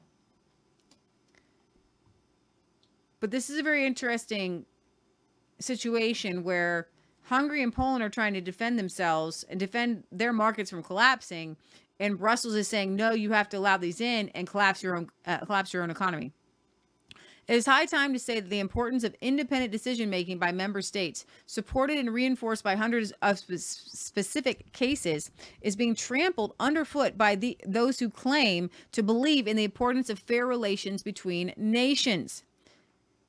Anyone who doesn't understand uh, all this in Brussels, Kiev, or anywhere else in the world needs to be reminded of their own protectionism because the independent marketing and trade of domestic products is a fundamental principle everywhere around the world. Poland does not want Ukrainian grain, just as they do not want anything else that their warehouses are full of, that they produce a lot of, and that they do well and compete in. It is also worth noting that the Polish Ukrainian uh, political military cooperation is uninterrupted. Warsaw is not joking when it comes to grain. See, Poland is really working hard to work with uh, probably to a fault. Okay. We're going to turn now over to um, with Ukrainians. They want to destroy Russia. Poles Poles hate Russia more than any other nation. I think in the entire world could hate another nation. It's very it's crazy. But I am going to switch gears a little bit here and uh, show you guys. Someone put this together and Michael Yon shared this. And I thought it was interesting that Poland is the only place here with without a red dot of a terror attack. Watch this. Check out this map. It shows all the documented terror attacks since 9 11. And one thing really stands out there is one solitary country in the heart of Europe with not a single red dot, not one terror attack in the last 20 odd years. And that country is Poland. How many refugees has Poland taken? Zero. And you're proud of that? If you are asking me, if you're if you are asking me about Muslim uh, Muslims illegal immigration, none, not even one, will come to Poland. Not even one if it's illegal. We we took over two million Ukrainians who are working, who are peaceful in Poland, we will not receive even one Muslim because this is what we promised. But I asked this not about illegal failed. immigrants. I asked about refugees. And Jean-Claude Juncker, the Commission President, says that you're racist. You sound proud of the fact that you haven't taken any refugees. Of course, because this is what our people are expecting from our government. That's number one. This is why our government was uh, elected.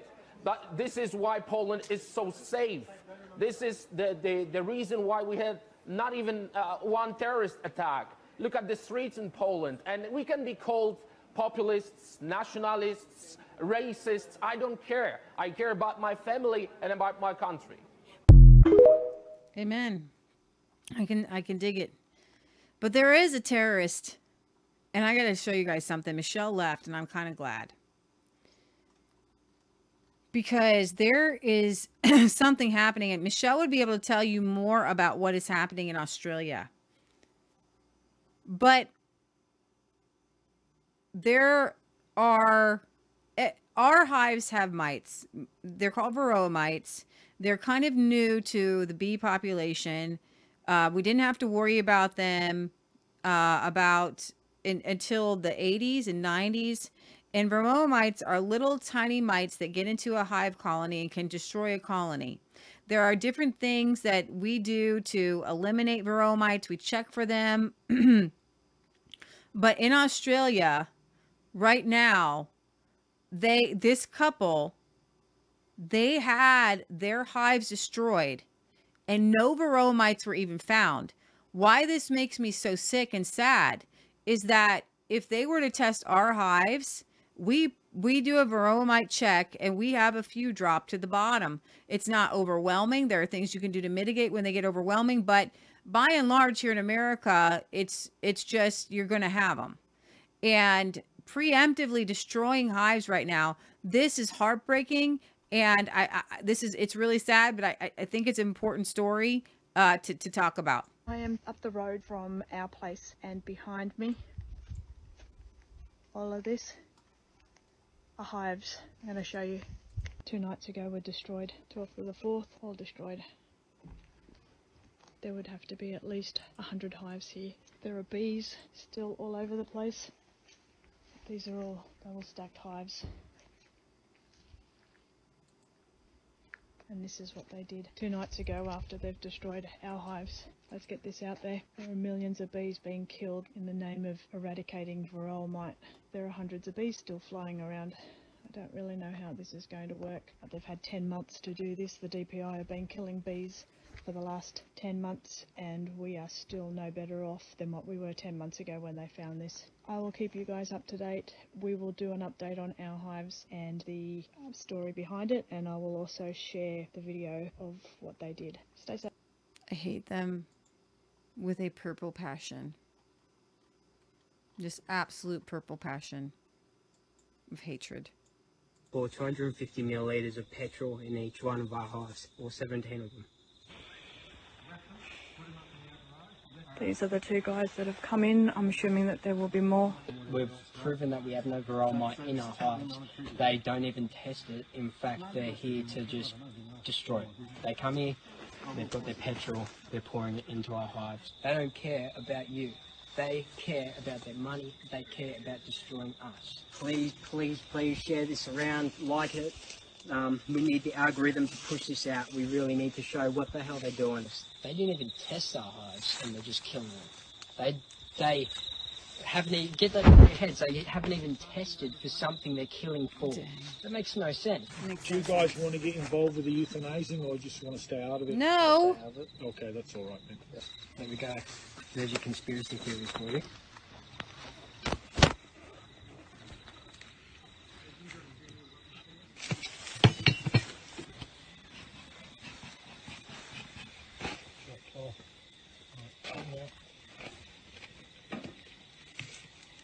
Right, what you got?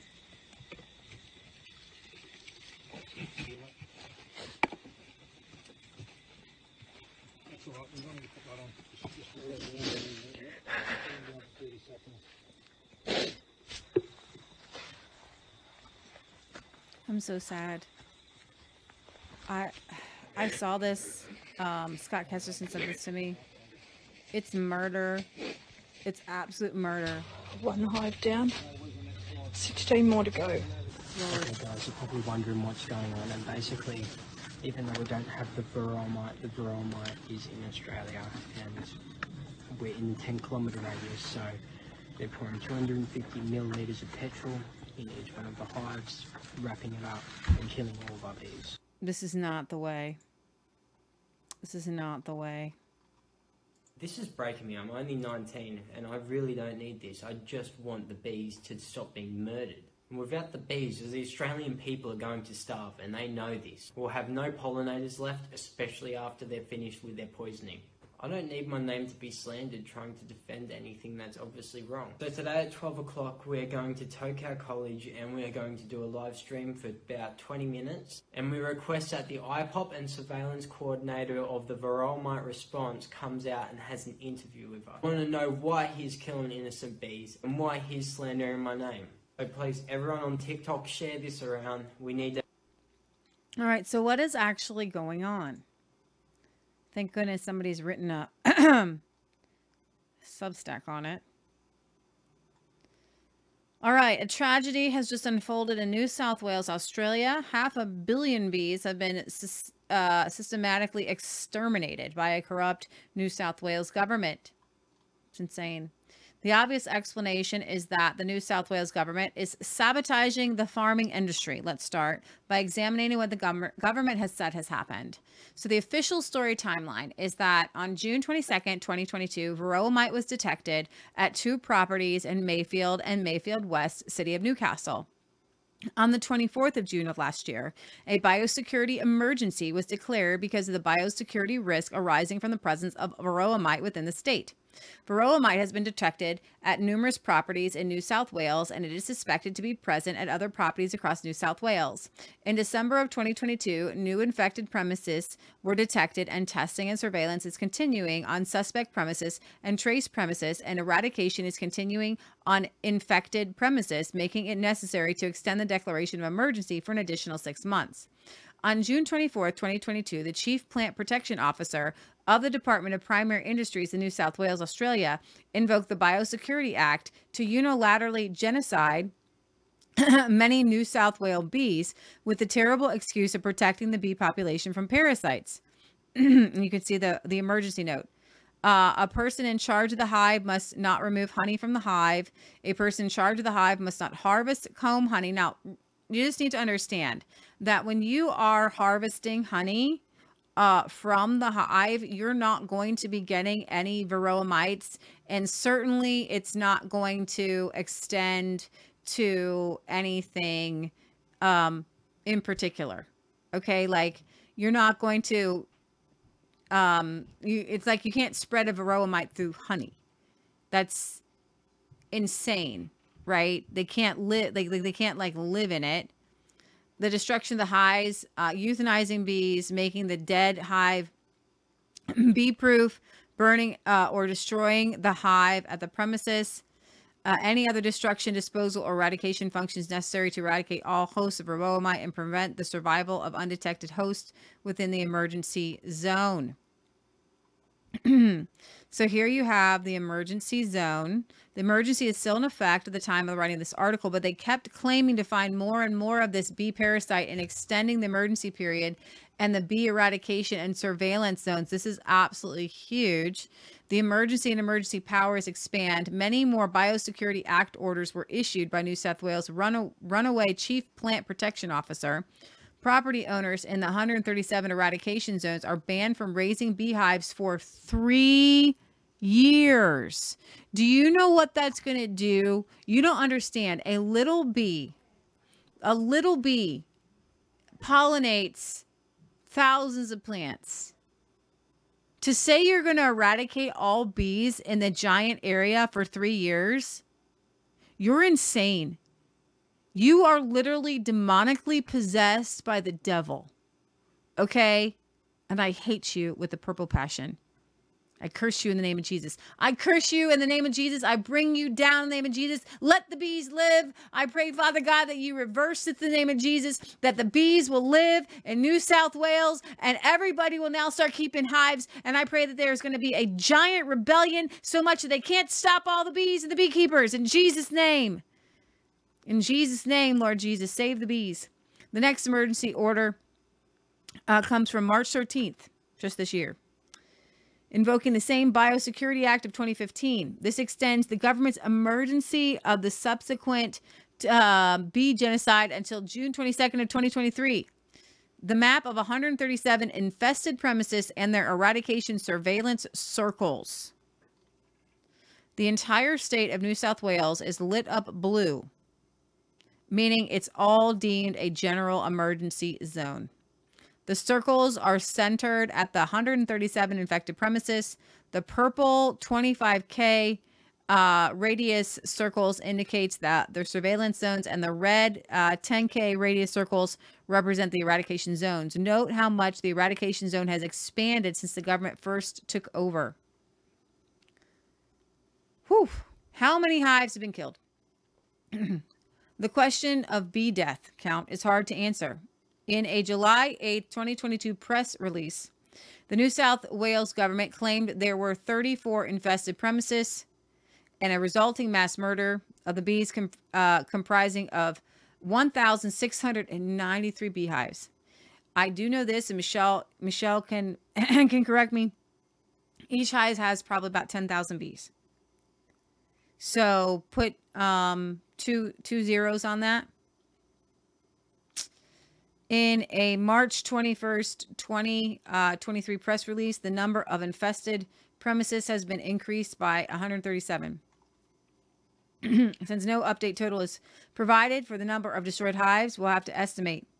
Using the ratio of uh, 50 hives murdered for each, I have no idea what's going on. Infest, infested premises Okay, it's okay. I guess um, we start with ten thousand bees when we get them. I guess each uh, beehive could hold seventy-five thousand bees. Huh. Okay. I'm not the bee person. Michelle is. She left me. so 510 million bees with no end in sight.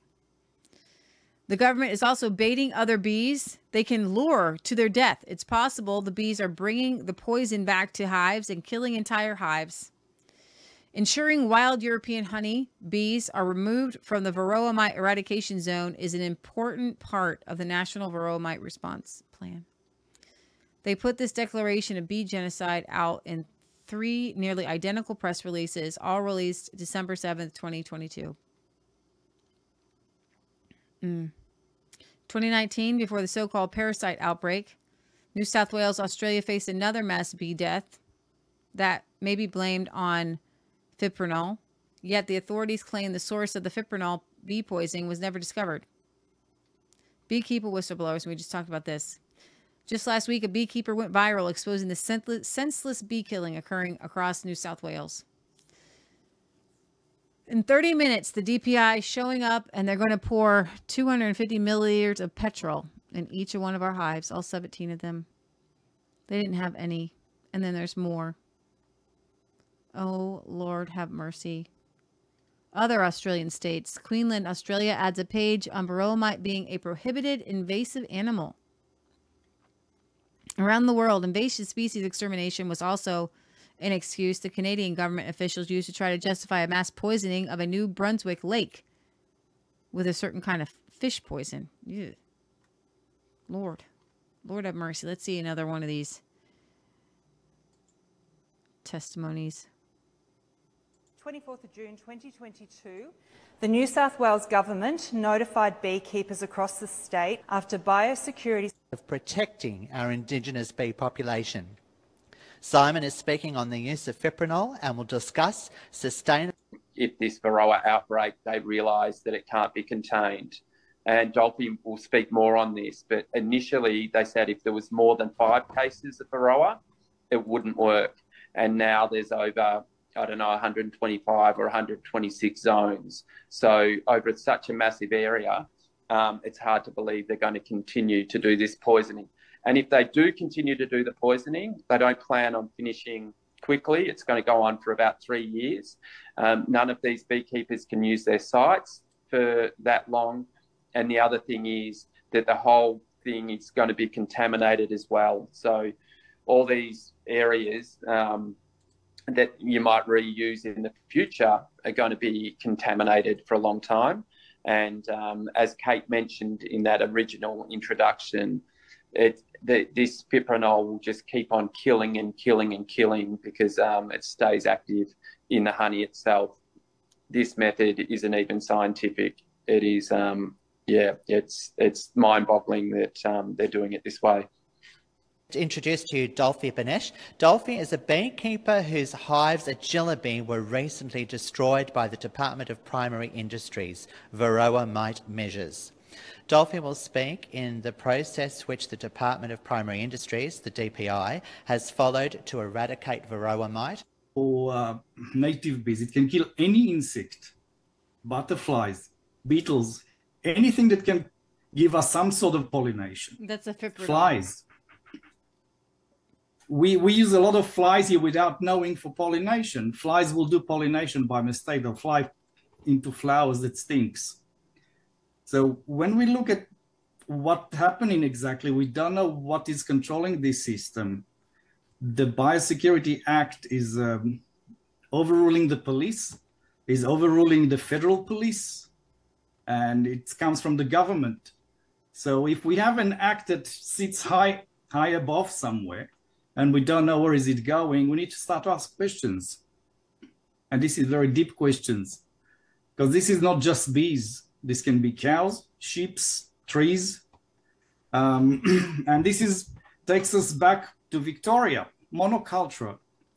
Monoculture of uh, agriculture of having only one, um, say, plantation trees, uh, it's a mistake by definition. You can't have 4,000 acres of almonds without any other single tree in the area. This, this is a, a, a mistake number one in agriculture. You, we would like to have a few type of agricultures on the same farm, and we would like to have the bees as well. Once the bees start to be relocated from Queensland to Victoria to create pollination, that's another question mark because bees are not supposed to do these trips to do the pollination. Maybe in the US, yes, because this is how they used to. But this is a mistake because this is take all the disease that we know and we don't know from one place to another. One of the of the big things that we see, uh, again, if we go back to scientific questions, there's two species of bees the uh, European bee and the Asian bee. We have them mixed here in Australia. Um, they're already here for a long time, and we have about 50 to 60% of the bees, um, Asian bee, mixed into the European bee. Um, the Asian bee is better in pollination. The European bee is better in honey making. If people want to have pollination, they need to have a farm of bees that's making mainly pollination, less honey and the European bee need to be more for making honey and less pollination. And that's a big separation within the industry. And that can create also a big misunderstanding because all the people with cherries, um, almonds, um, apples, uh, they need bees all the time because they are not beekeepers themselves. And this is again a mistake. They should have the bees in house as part mm. of the farm Okay, that is really, really good.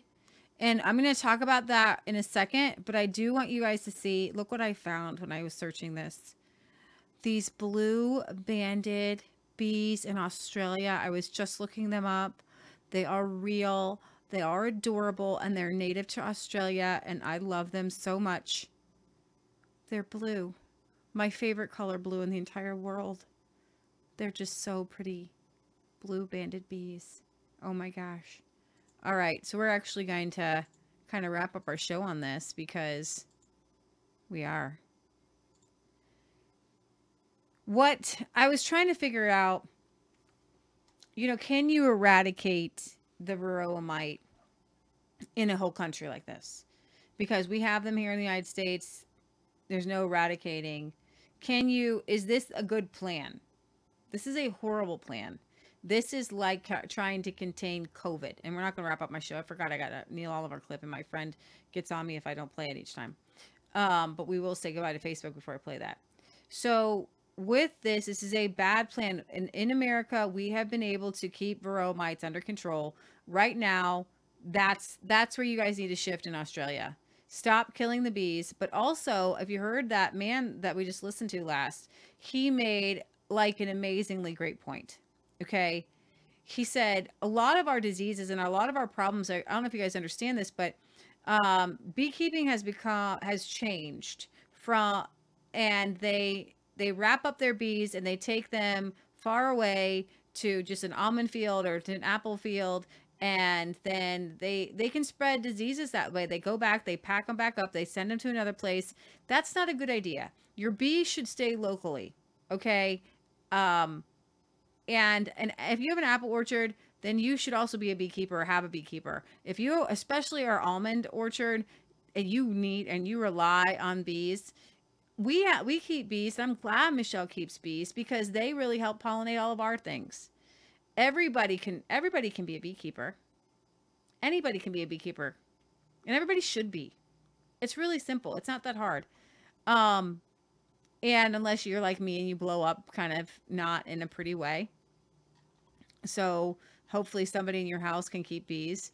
and it's fun and it's natural and it's something we all should definitely. Um, Scientists suggest be- that what we experience as reality might be only suggest that what we experience as reality might be only a computer simulation. But what we're going to do is we're going to go over here to our screen and we're going to say goodbye to Facebook. Goodbye. Go to Rumble, Resistance Chicks. Michelle put the link in there. And I'm going to play Neil. And we're going to play a few things on uh, COVID here in a second. So think that that's Facebook. Boom. Okay. That's good. That's good. I mean, that's gone. Okay. So I've got this walking me through it myself. Here we go. We're screen sharing. And I see, y'all see Neil. I see Neil. You see Neil. Here we go. Neil's monologue for this week. All manners of freedoms are being eroded. Scientists suggest that what we experience as reality might be only a computer simulation and that what we may that we may be no more than computer generated characters within a matrix. If that were so, they ask, how would we even know? For similar reasons, I wonder how we might awaken to the possibility we are not free citizens in a democracy, but victims of a protection racket controlled by a crime syndicate. Again, how would we know? I suppose a clue would be if our supposed leaders came to be associated in the minds of more and more people with behaviour that just looks criminal. As a for instance, look at the Scottish National Party. Members of a government, senior officials of that government's governing party, arrested and questioned by police in relation to the party's finances. What suspicions might be raised in the minds of income tax paying, council tax paying citizens while officers dig holes in the back garden of the leader of the country, apparently in search of evidence of crime? During the past three years, we saw over and over elected politicians and their officials insisting citizens must obey life-altering regulations while they themselves routinely ignored them. Our Prime Minister, in a time of war, discouraged firms from doing business with Russia, while his own family continued to profit from doing exactly that. Our Prime Minister has presided over the implementation of taxes for hard-working citizens, while he takes advantage of a much lower rate made an option by his great wealth. What does that look like to people struggling just to keep their heads above water? Imagine how people might look on at such things and say, that's criminal. In a protection racket run by a crime syndicate, hapless souls have no alternative but to hand over funds to an organisation that makes plain failure to do so will result in dire consequences. Income tax, value added tax, council tax, small business tax, inheritance tax. The only benefit on offer for handing over the cash to protection racketeers is being left unmolested until the next payment is due. Victims of the racket are kept in a perpetual state of anxiety, distracted by the grim necessity of earning enough money to live and keep a family, while somehow, somehow managing at the same time to have enough surplus to pay for the protection from harm. What's that, you ask? Men can be women? We owed reparations for slavery? The countryside's racist. The planet will catch fire unless I give up my gas boiler. We're going to war with who next? Give me a minute, because right now I can't afford to feed my children. As someone only recently awake to what's going on, I look back and wonder just how much I've missed over the years. But at the same time, I'm sure the powers that be used to be better at pretending to have our best interests at heart. Now their disdain and contempt are overwhelmingly obvious. The prices of food, fuel and energy keep going up while the wholesale costs of those commodities are coming down. Imagine how people might learn of such things and say, that's criminal. It's almost as though life is deliberately being made harder by those with the power to make it so, at a time when life might be made easier. It turns out Build Back Better didn't apply to you and me. Instead, after three dreadful years, consumers pay more and more while the profits harvested by the providers of those commodities go up and up. Is it just me, or was the pretence of compassion better once? Is it just me, or are we being invited to know in no uncertain terms that our noses are being rubbed in the abuse of power? All manner of freedoms are being eroded. The simple freedom to jump in the car and go where we want looks set to be made a thing of the past. Not to worry though, soon all we could desire will be within a 15 minute walk of our homes. For those still clinging to notions of democracy, consider the World Health Organization's Pandemic Preparedness Treaty, by which our country will be bound by May 2024 unless action to the contrary is taken. The WHO has 192 member states. It sits in Geneva, where its representatives pay no tax and enjoy diplomatic immunity. They are unelected and unaccountable. Over 80% of WHO funds come not from member states, but from so-called stakeholders, big pharma and the like. Influence over the WHO is for sale to the highest bidder. The second biggest funder is the Bill and Melinda Gates Foundation. By the existing paperwork, the WHO at least pays lip service to democracy, but by the terms of proposed amendments to the existing treaty, they seek fundamental change. If the new treaty is ratified, the WHO will decide when to declare a world health emergency. The WHO will define what is misinformation. The WHO will have the legally binding power to enforce lockdowns and vaccinations. The WHO will have the power to force companies here in Britain to produce and export medical products to the wider world. Declared respect for human rights and dignity will literally be erased from the treaty and replaced with vague assurances about equity. All of this will come about unless our government acts to the contrary before the treaty is made binding in May next year. I suppose the question is, do you want you and your children living under the protection provided by a racket like the WHO? But let's pause for a moment to think how we might have got here. Almost invariably, an unchallenged crime syndicate grows more and more blatant at the same time, absence of a challenge leads to complacency. Things have been going our way for a long time, they think. Therefore, we might assume things will always go our way. Unbridled audacity and careless complacency can also lead to unintended consequences. I noticed that the pain of the last three years followed events that might have been interpreted as unexpected defiance on the part of people assumed to be living meekly under the yoke Back in 2016, there was a referendum about membership of the European Union. A person might say complacency saw the government of the day assuming it had the result in the bag and so allowed the plebiscite to go ahead. Let the little people think they have a say, bless them. Instead, a majority voted to leave that European Union. That same year in the USA, Hillary Clinton had expected the keys to the White House. In fact, assumed they were hers by right. So complacent was she, she described those supporting her opponent as a basket of deplorables. A majority of those deplorables chose Donald Trump. Here in the UK, in the aftermath of the vote to leave the EU, all manner of forces were mustered to defy the largest popular vote in the history of these islands. Heaven and earth were moved to undo that which had been done. While it proved impossible to set aside the vote and rejoin the EU, it turned out that that technicality did not matter. Brexit happened in name only. As things turned out in every way that matters, the UK has remained in thrall to the panjandrums of the EU. In the United States, heaven and earth were moved to oust that Donald Trump from the White House. All the tricks, the CIA, the FBI, Facebook and Google and more were deployed to try and rid the US of that most turbulent president. I look back on those events, that referendum and that US presidential election happening so close together and notice how much changed in the aftermath. So, so much.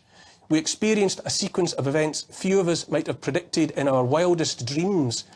I hardly need to list them, but what the heck, for old time's sake, a global pandemic, confined to our homes for 23 hours a day, livelihoods destroyed, health and well-being ruined, travel bans, an internationally coordinated bid to inject every man, woman, child and infant on the planet with a brand new medical product that makes billions for Big Pharma, the greatest transfer of wealth in history, unprecedented creation of currency and disastrous devaluation in the process, the looming prospect of the end of cash and its replacement with digital currencies controlled by privately owned, secretive and unaccountable banks, 15-minute cities, the psychopathic acceleration of net zero, the prospect of digital IDs, of surveillance society, of one world government, making racism the height of fashion again, as long as it's anti-white racism, of the return of war to the European mainland and the threat of its escalation to envelop the world and to trigger the blossoming of nuclear Armageddon.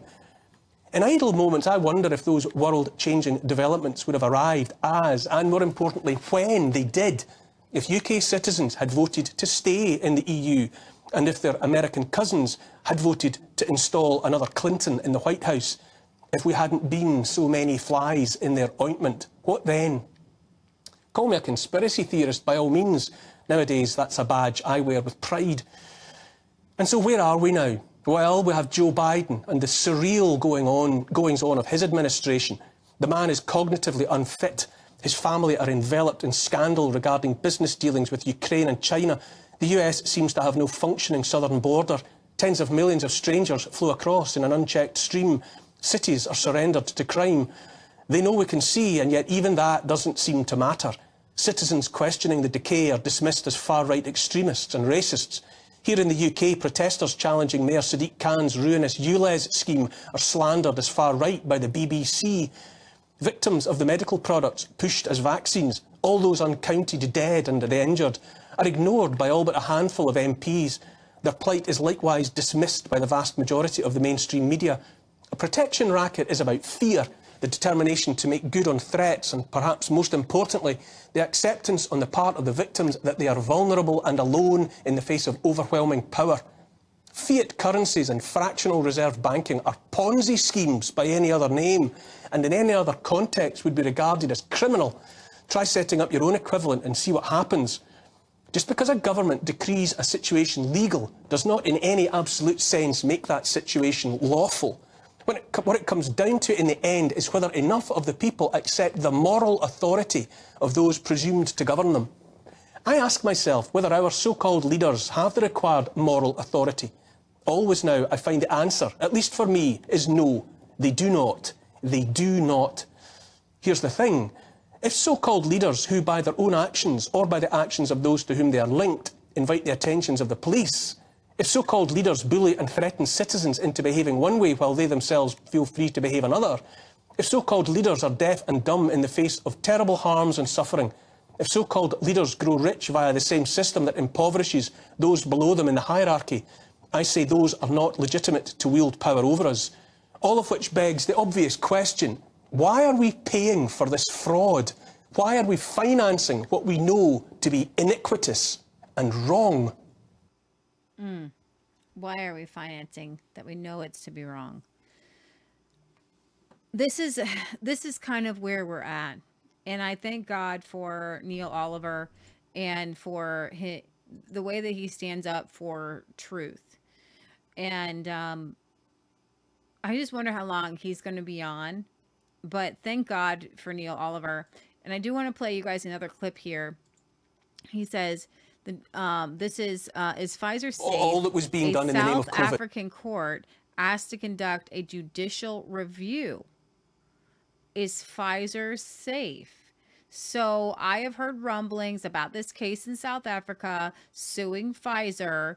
And uh, South African politician Jay Naidoo reacts to the South African court being asked to conduct a judicial review of the COVID vaccine. But Well, I think we were all stunned by the response because, you know, coronavirus is not a new virus. We've uh, had many types of coronaviruses in the past. But I think the most important event was uh, in June of 2021. My wife, who's Canadian, a journalist by profession, her mum had the Pfizer vaccine. And in the first shot, she had a heart attack. And the second shot, she ended up in, in hospital, not able to walk, to eat, to bath herself, or take care of herself. And she was a very active person. So my wife, who, who lives in South Africa with me, had to take seven months off to go and take care of her, her mother, who was going to be put in a state-run hospice. And she nursed her back to health. But the extraordinary thing was in the consultation with the doctor who was treating her, the doctor said that the probable cause of her heart attack was the vaccine, mm-hmm. but he was too scared to put that on the report. And the question we had if a doctor can lose his license because he's telling the truth, mm-hmm. what has medicine become? Right. And so, as we studied the events that followed that, what we saw in the pandemic res- eh, response from our leaders was a campaign of fear, of censorship, of guilt, of shame, with doctors losing their license for talking about their Hippocratic oath of not doing any harm to their patients, of putting their patients first. We saw workers being dismissed in South Africa because they refused to be vaccinated. Mm-hmm. We saw social media censoring journalists and anyone that contradicted the official narrative. And, you know, I have been a victim of apartheid, so institutionalized racism, which we forever ended in 1994 with the election of President Nelson Mandela. So at four years old, I was evicted from my home because I was the wrong color on the wrong side of the street. So I became a freedom fighter. And, and, and I've been an activist all my life. And what I'm seeing here is something on a grander scale than even what we faced under apartheid. Mm. Wow. What I'm And seeing here is on a grander scale than what we what, what we saw under apartheid. There's another clip here.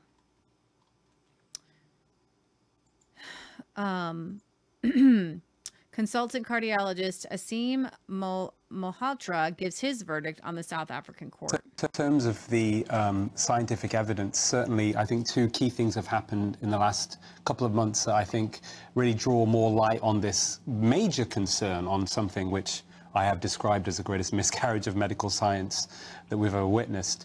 Um, first and foremost, uh, Norman Fenton, who you may know, professor of risk, he did his own analyses. You know, he's, he's very rigorous, looking at the excess deaths and trying to make some calculations as to what proportion of these excess deaths that are ongoing in Britain that we know about, which is still a problem, are because of the vaccines. And even I was quite shocked by his figure. I wasn't expecting it to be that high, but he came up with 50%, about half of all the ex- excess deaths are likely either directly or indirectly because of the COVID vaccines. Goodness me. Now, on top of that, a very interesting publication in America, BMC Infectious Diseases, uh, also, which, which came out last couple of months. Slightly different study, but very fascinating, was really a kind of survey study of Americans looking at uh, how, you know, of the people that were vaccinated or people that knew people that were vaccinated, how many of those felt that they had vaccine injuries, either themselves or friends or family, or died because of the vaccine. And they were able to come up with a figure suggesting that there may be as many as, in 2021 alone, 278,000 fatalities purely because of the COVID vaccines. And of course, in America, they mainly used Moderna and Pfizer, so mRNA vaccines, which is pretty extraordinary. That gives a figure about one in a thousand in terms of death rate, and serious adverse events about a million people, which would give a figure of one in 300. Now, critics would say, well, this isn't a randomized study, blah, blah. We can talk about that later, all that, all the other evidence. But what I would say is, you know, in medicine, we're taught uh, as doctors that 80% of your diagnosis comes from the history. That means what the patient tells you. Mhm. If you listen to your patient, most of the time, you will get the answer of what's wrong with them. So I would say this is almost an analogy to that kind of process. But either way, Neil, it's a big, big issue. It is a very big, big issue. So we'll see where this where this goes. If South Africa can can make some headway, hopefully they can. Um, Tucker Carlson had on a clip where he said, "What if everyone in the entire world was forced to buy my pillows?" And because my pillow helps fund Fox News. And that's kind of where we're at right now where you've got everybody in the entire world was forced to buy a product and that product funds through advertising all of the TV stations and the news networks that are telling you you need to take it. And they cannot do programs and talk about how you can be injured by the very product that funds their programs. Now, I don't see how you'd ever be harmed by a my pillow, but that's the analogy, right? Okay, so wrapping up today, a gold heist, and I say if you guys uh, are in need, uh, can I find it? Ooh, let me see. I'm gonna see something. Boom! I did it. Ah.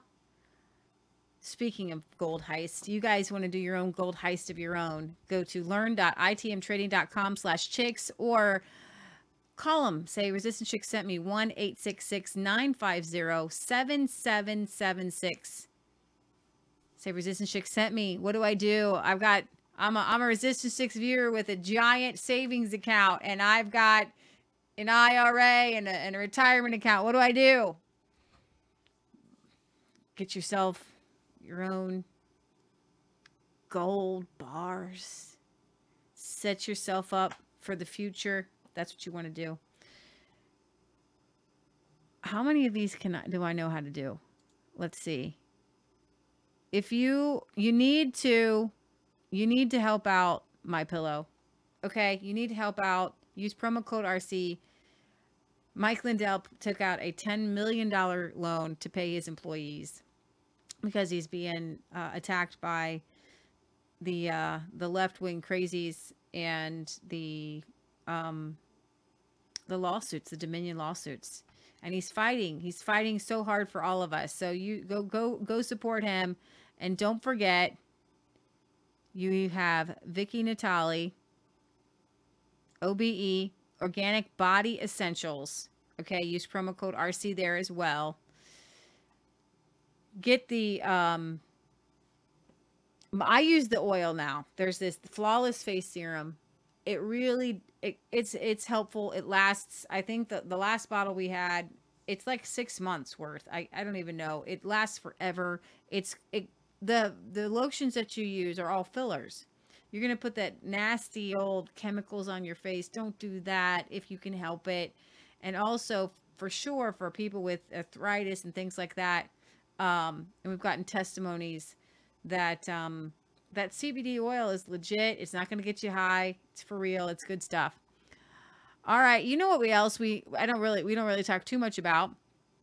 You can get the Founders Bible promo code um, Resistance Chicks there, twenty percent off. We had some inside baseball. Bob Cummings or Brad Cummings. There will be a Founders Bible too. There's so much information. He uh, texted us a happy Easter. It was really nice. And uh, he said he's working on Founders Bible too. So I'm excited about that. Okay. Um, we have been getting a ton of great emails from you guys, a ton of great messages, and I don't know if I can find any. Lots of great comments on the videos. It's you guys are just it, I don't know what's exploded, but um you're you're with us now. I don't know what it is, but there's a family that's growing here. Um, and I don't know if I can find some of these on the fly. Oh, looks like mom got some you some some some some taken down there. Oops. Sorry, mom. I got a message actually that I I wanted to read from a lady about the lard. I don't know if I'm going to be able to find that one older male. She was uh, from the Eastern Europe. Someone asks, aside from the Founder's Bible, is there a Bible that has not been tampered with that supports what you've been teaching in the Revelation Red Pill?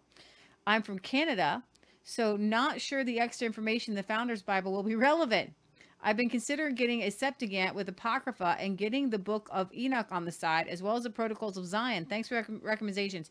Uh, Corey would definitely say read the Book of Enoch. Uh, I have not.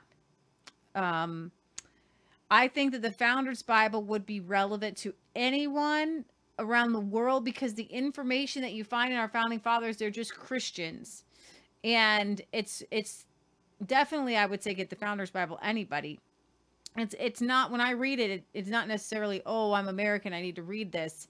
It's this is how we do good government. And so it goes beyond just america it goes into history. So i definitely would say that. But um i wouldn't say that this bible which has been taped up and gone through a lot uh this is the archaeological study bible. I was really impressed with how it took a um historical view. So on Matthew 24, it actually lists that it was fulfilled in AD 70. And I'll show you that. Boom. Oh, yeah. There we go. Josephus and the fall of Jerusalem. Matthew 24, the Jewish historian Josephus is our primary source of information about the fall of Jerusalem. During the Jewish revolt of AD 66 to 70, Josephus began as a rebel leader, but midway he switched his allegiance to the Roman side of the conflict. He accompanied the Roman general Titus to the siege of Jerusalem and was thus an eyewitness of the harrowing events of the city's fall. As the Romans slowly crushed the revolt in outlying areas, refugees flooded into Jerusalem for the climatic battle of the war. The Jews inside the city were torn by internal dissent and various rebel groups vying for control. There was horrendous loss of life, and the conditions worsened as Romans led siege, laid siege to Jerusalem in the spring of AD 70. Titus's troops took the outer wall around May and captured the strategic fortress of Antonia. The destruction of the temple was imminent, but many of the Jewish defenders likely believed that God would defend them and his temple at the, to the last. Nonetheless, at the end of August, the Romans successfully attacked the temple, setting fire to its gates and overwhelming its defenders. With the sanctuary fallen, the Jews lost hope. The carnage ensued. Josephus described it thus No pity was shown on account of age or out of respect for anyone's dignity. Children and elderly, lay, lay people and priests alike were slain. The battle surged ahead and surrounded everybody including both those who begged for mercy and those who resisted. The flames spread out to a great distance, and its noise mixed with the groans of perishing. Such as such was the height of the ridge and the magnitude of the burning that one would have imagined the whole city was aflame. Thus was Jesus' prophecy regarding the destruction of the temple fulfilled. Matthew 24. So I don't think that they take an entirely, uh, you know, their stance on Revelation is completely different. So, you know, but it's good. It's a good place to start. And that's the only Bible I've been able to find. I think there is another Bible uh, that is recommended by Ken Gentry, and I will get that to you guys as I begin to. I think that was one, but I haven't gotten that Bible yet. Um, I somebody says I saw your segment uh, with Shemane today. We were on with Shemane Nugent on Rav. I went to your website and said I had been blocked, and we they got that um, done. uh, about potatoes. A few years ago, I had a garden uh, life in Southwest Florida, so you can basically garden all year long. I had some arthritis, so I raised I had raised beds in small pots. I cut pieces of potato with an eye off of a regular potato, and it formed vines underground, and a new potato formed from each piece of an eye. It was amazing. And celery. Now, this was interesting for me because I've tried this, but never with the great success. She says, if you cut the bottom off of a celery stalk and leave the, that piece in shallow water for a few days, a little sprout of leaves comes out the top, and it eventually, so you cut off the bottom. Very interesting. Cut off the bottom, and you put it in water, and it'll begin to grow. And um, so she came across a lady on the internet who had a video showing how to start celery from the bottom piece, about an inch or one and a half inches. It was amazing. Get this. She planted it and in a raised bed and it grew to two feet tall. Two feet tall.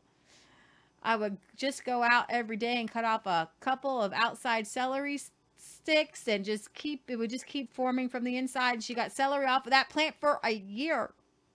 For a year. For a year, baby. That's so awesome. It was bright green and tasted so good. I'm going to try it again.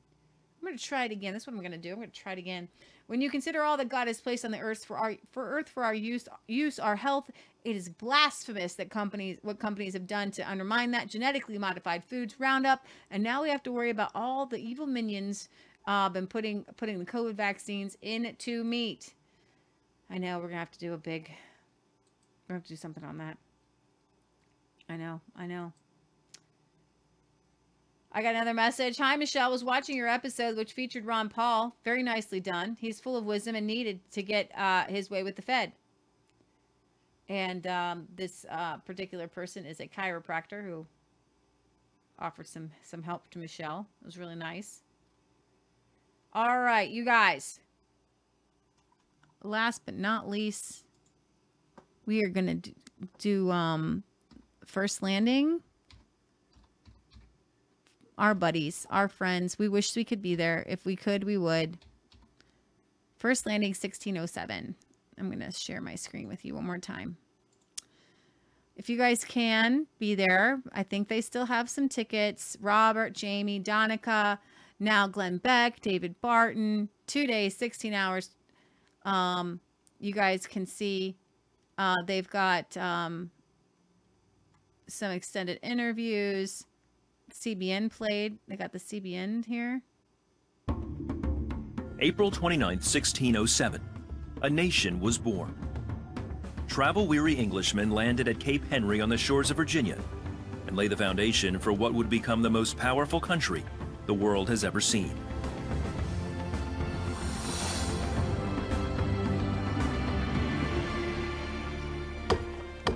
Act 1, Scene 1 of the drama that was to be the United States unfolded that day at Cape Henry and sparked the legacy of godliness on American shores.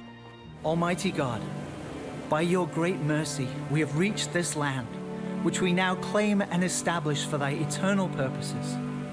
We ask thee to open hearts and enlighten the understanding of the peoples of these shores to comprehend the glorious gospel of Jesus Christ. America's destiny and purpose were sealed with that cross at Cape Henry. All that would follow in our nation's growth hinged on the single proclamation that this land belonged to Jesus Christ. In the Mayflower Compact of 1620, the Pilgrims reaffirmed the mission set forth by the original Okay. So you guys can go and you can watch it. We are going to have this on um Resistance oh shoot. We're going to have this at Resistance Chicks Rumble. So please join us and join Robert and Jamie and Donica and David Barton and Glenn Beck and Leo and Nancy and John Diamond and all of our friends. Um, that's going to be this Wednesday, and we will we'll stream. We're gonna restream their stream. All right, guys. So we love you. God loves you. God bless. And I'm gonna say goodbye. It's hard, always hard for me to end the show. I'm not exactly sure how and how I end these things, but I'm gonna do it. And oh wait, I gotta do the ending. All right, we'll see you guys Wednesday. Revelation Red Pill. Do not miss it. It's going to be very exciting. And here we go. Ending. Oh, is that the ending?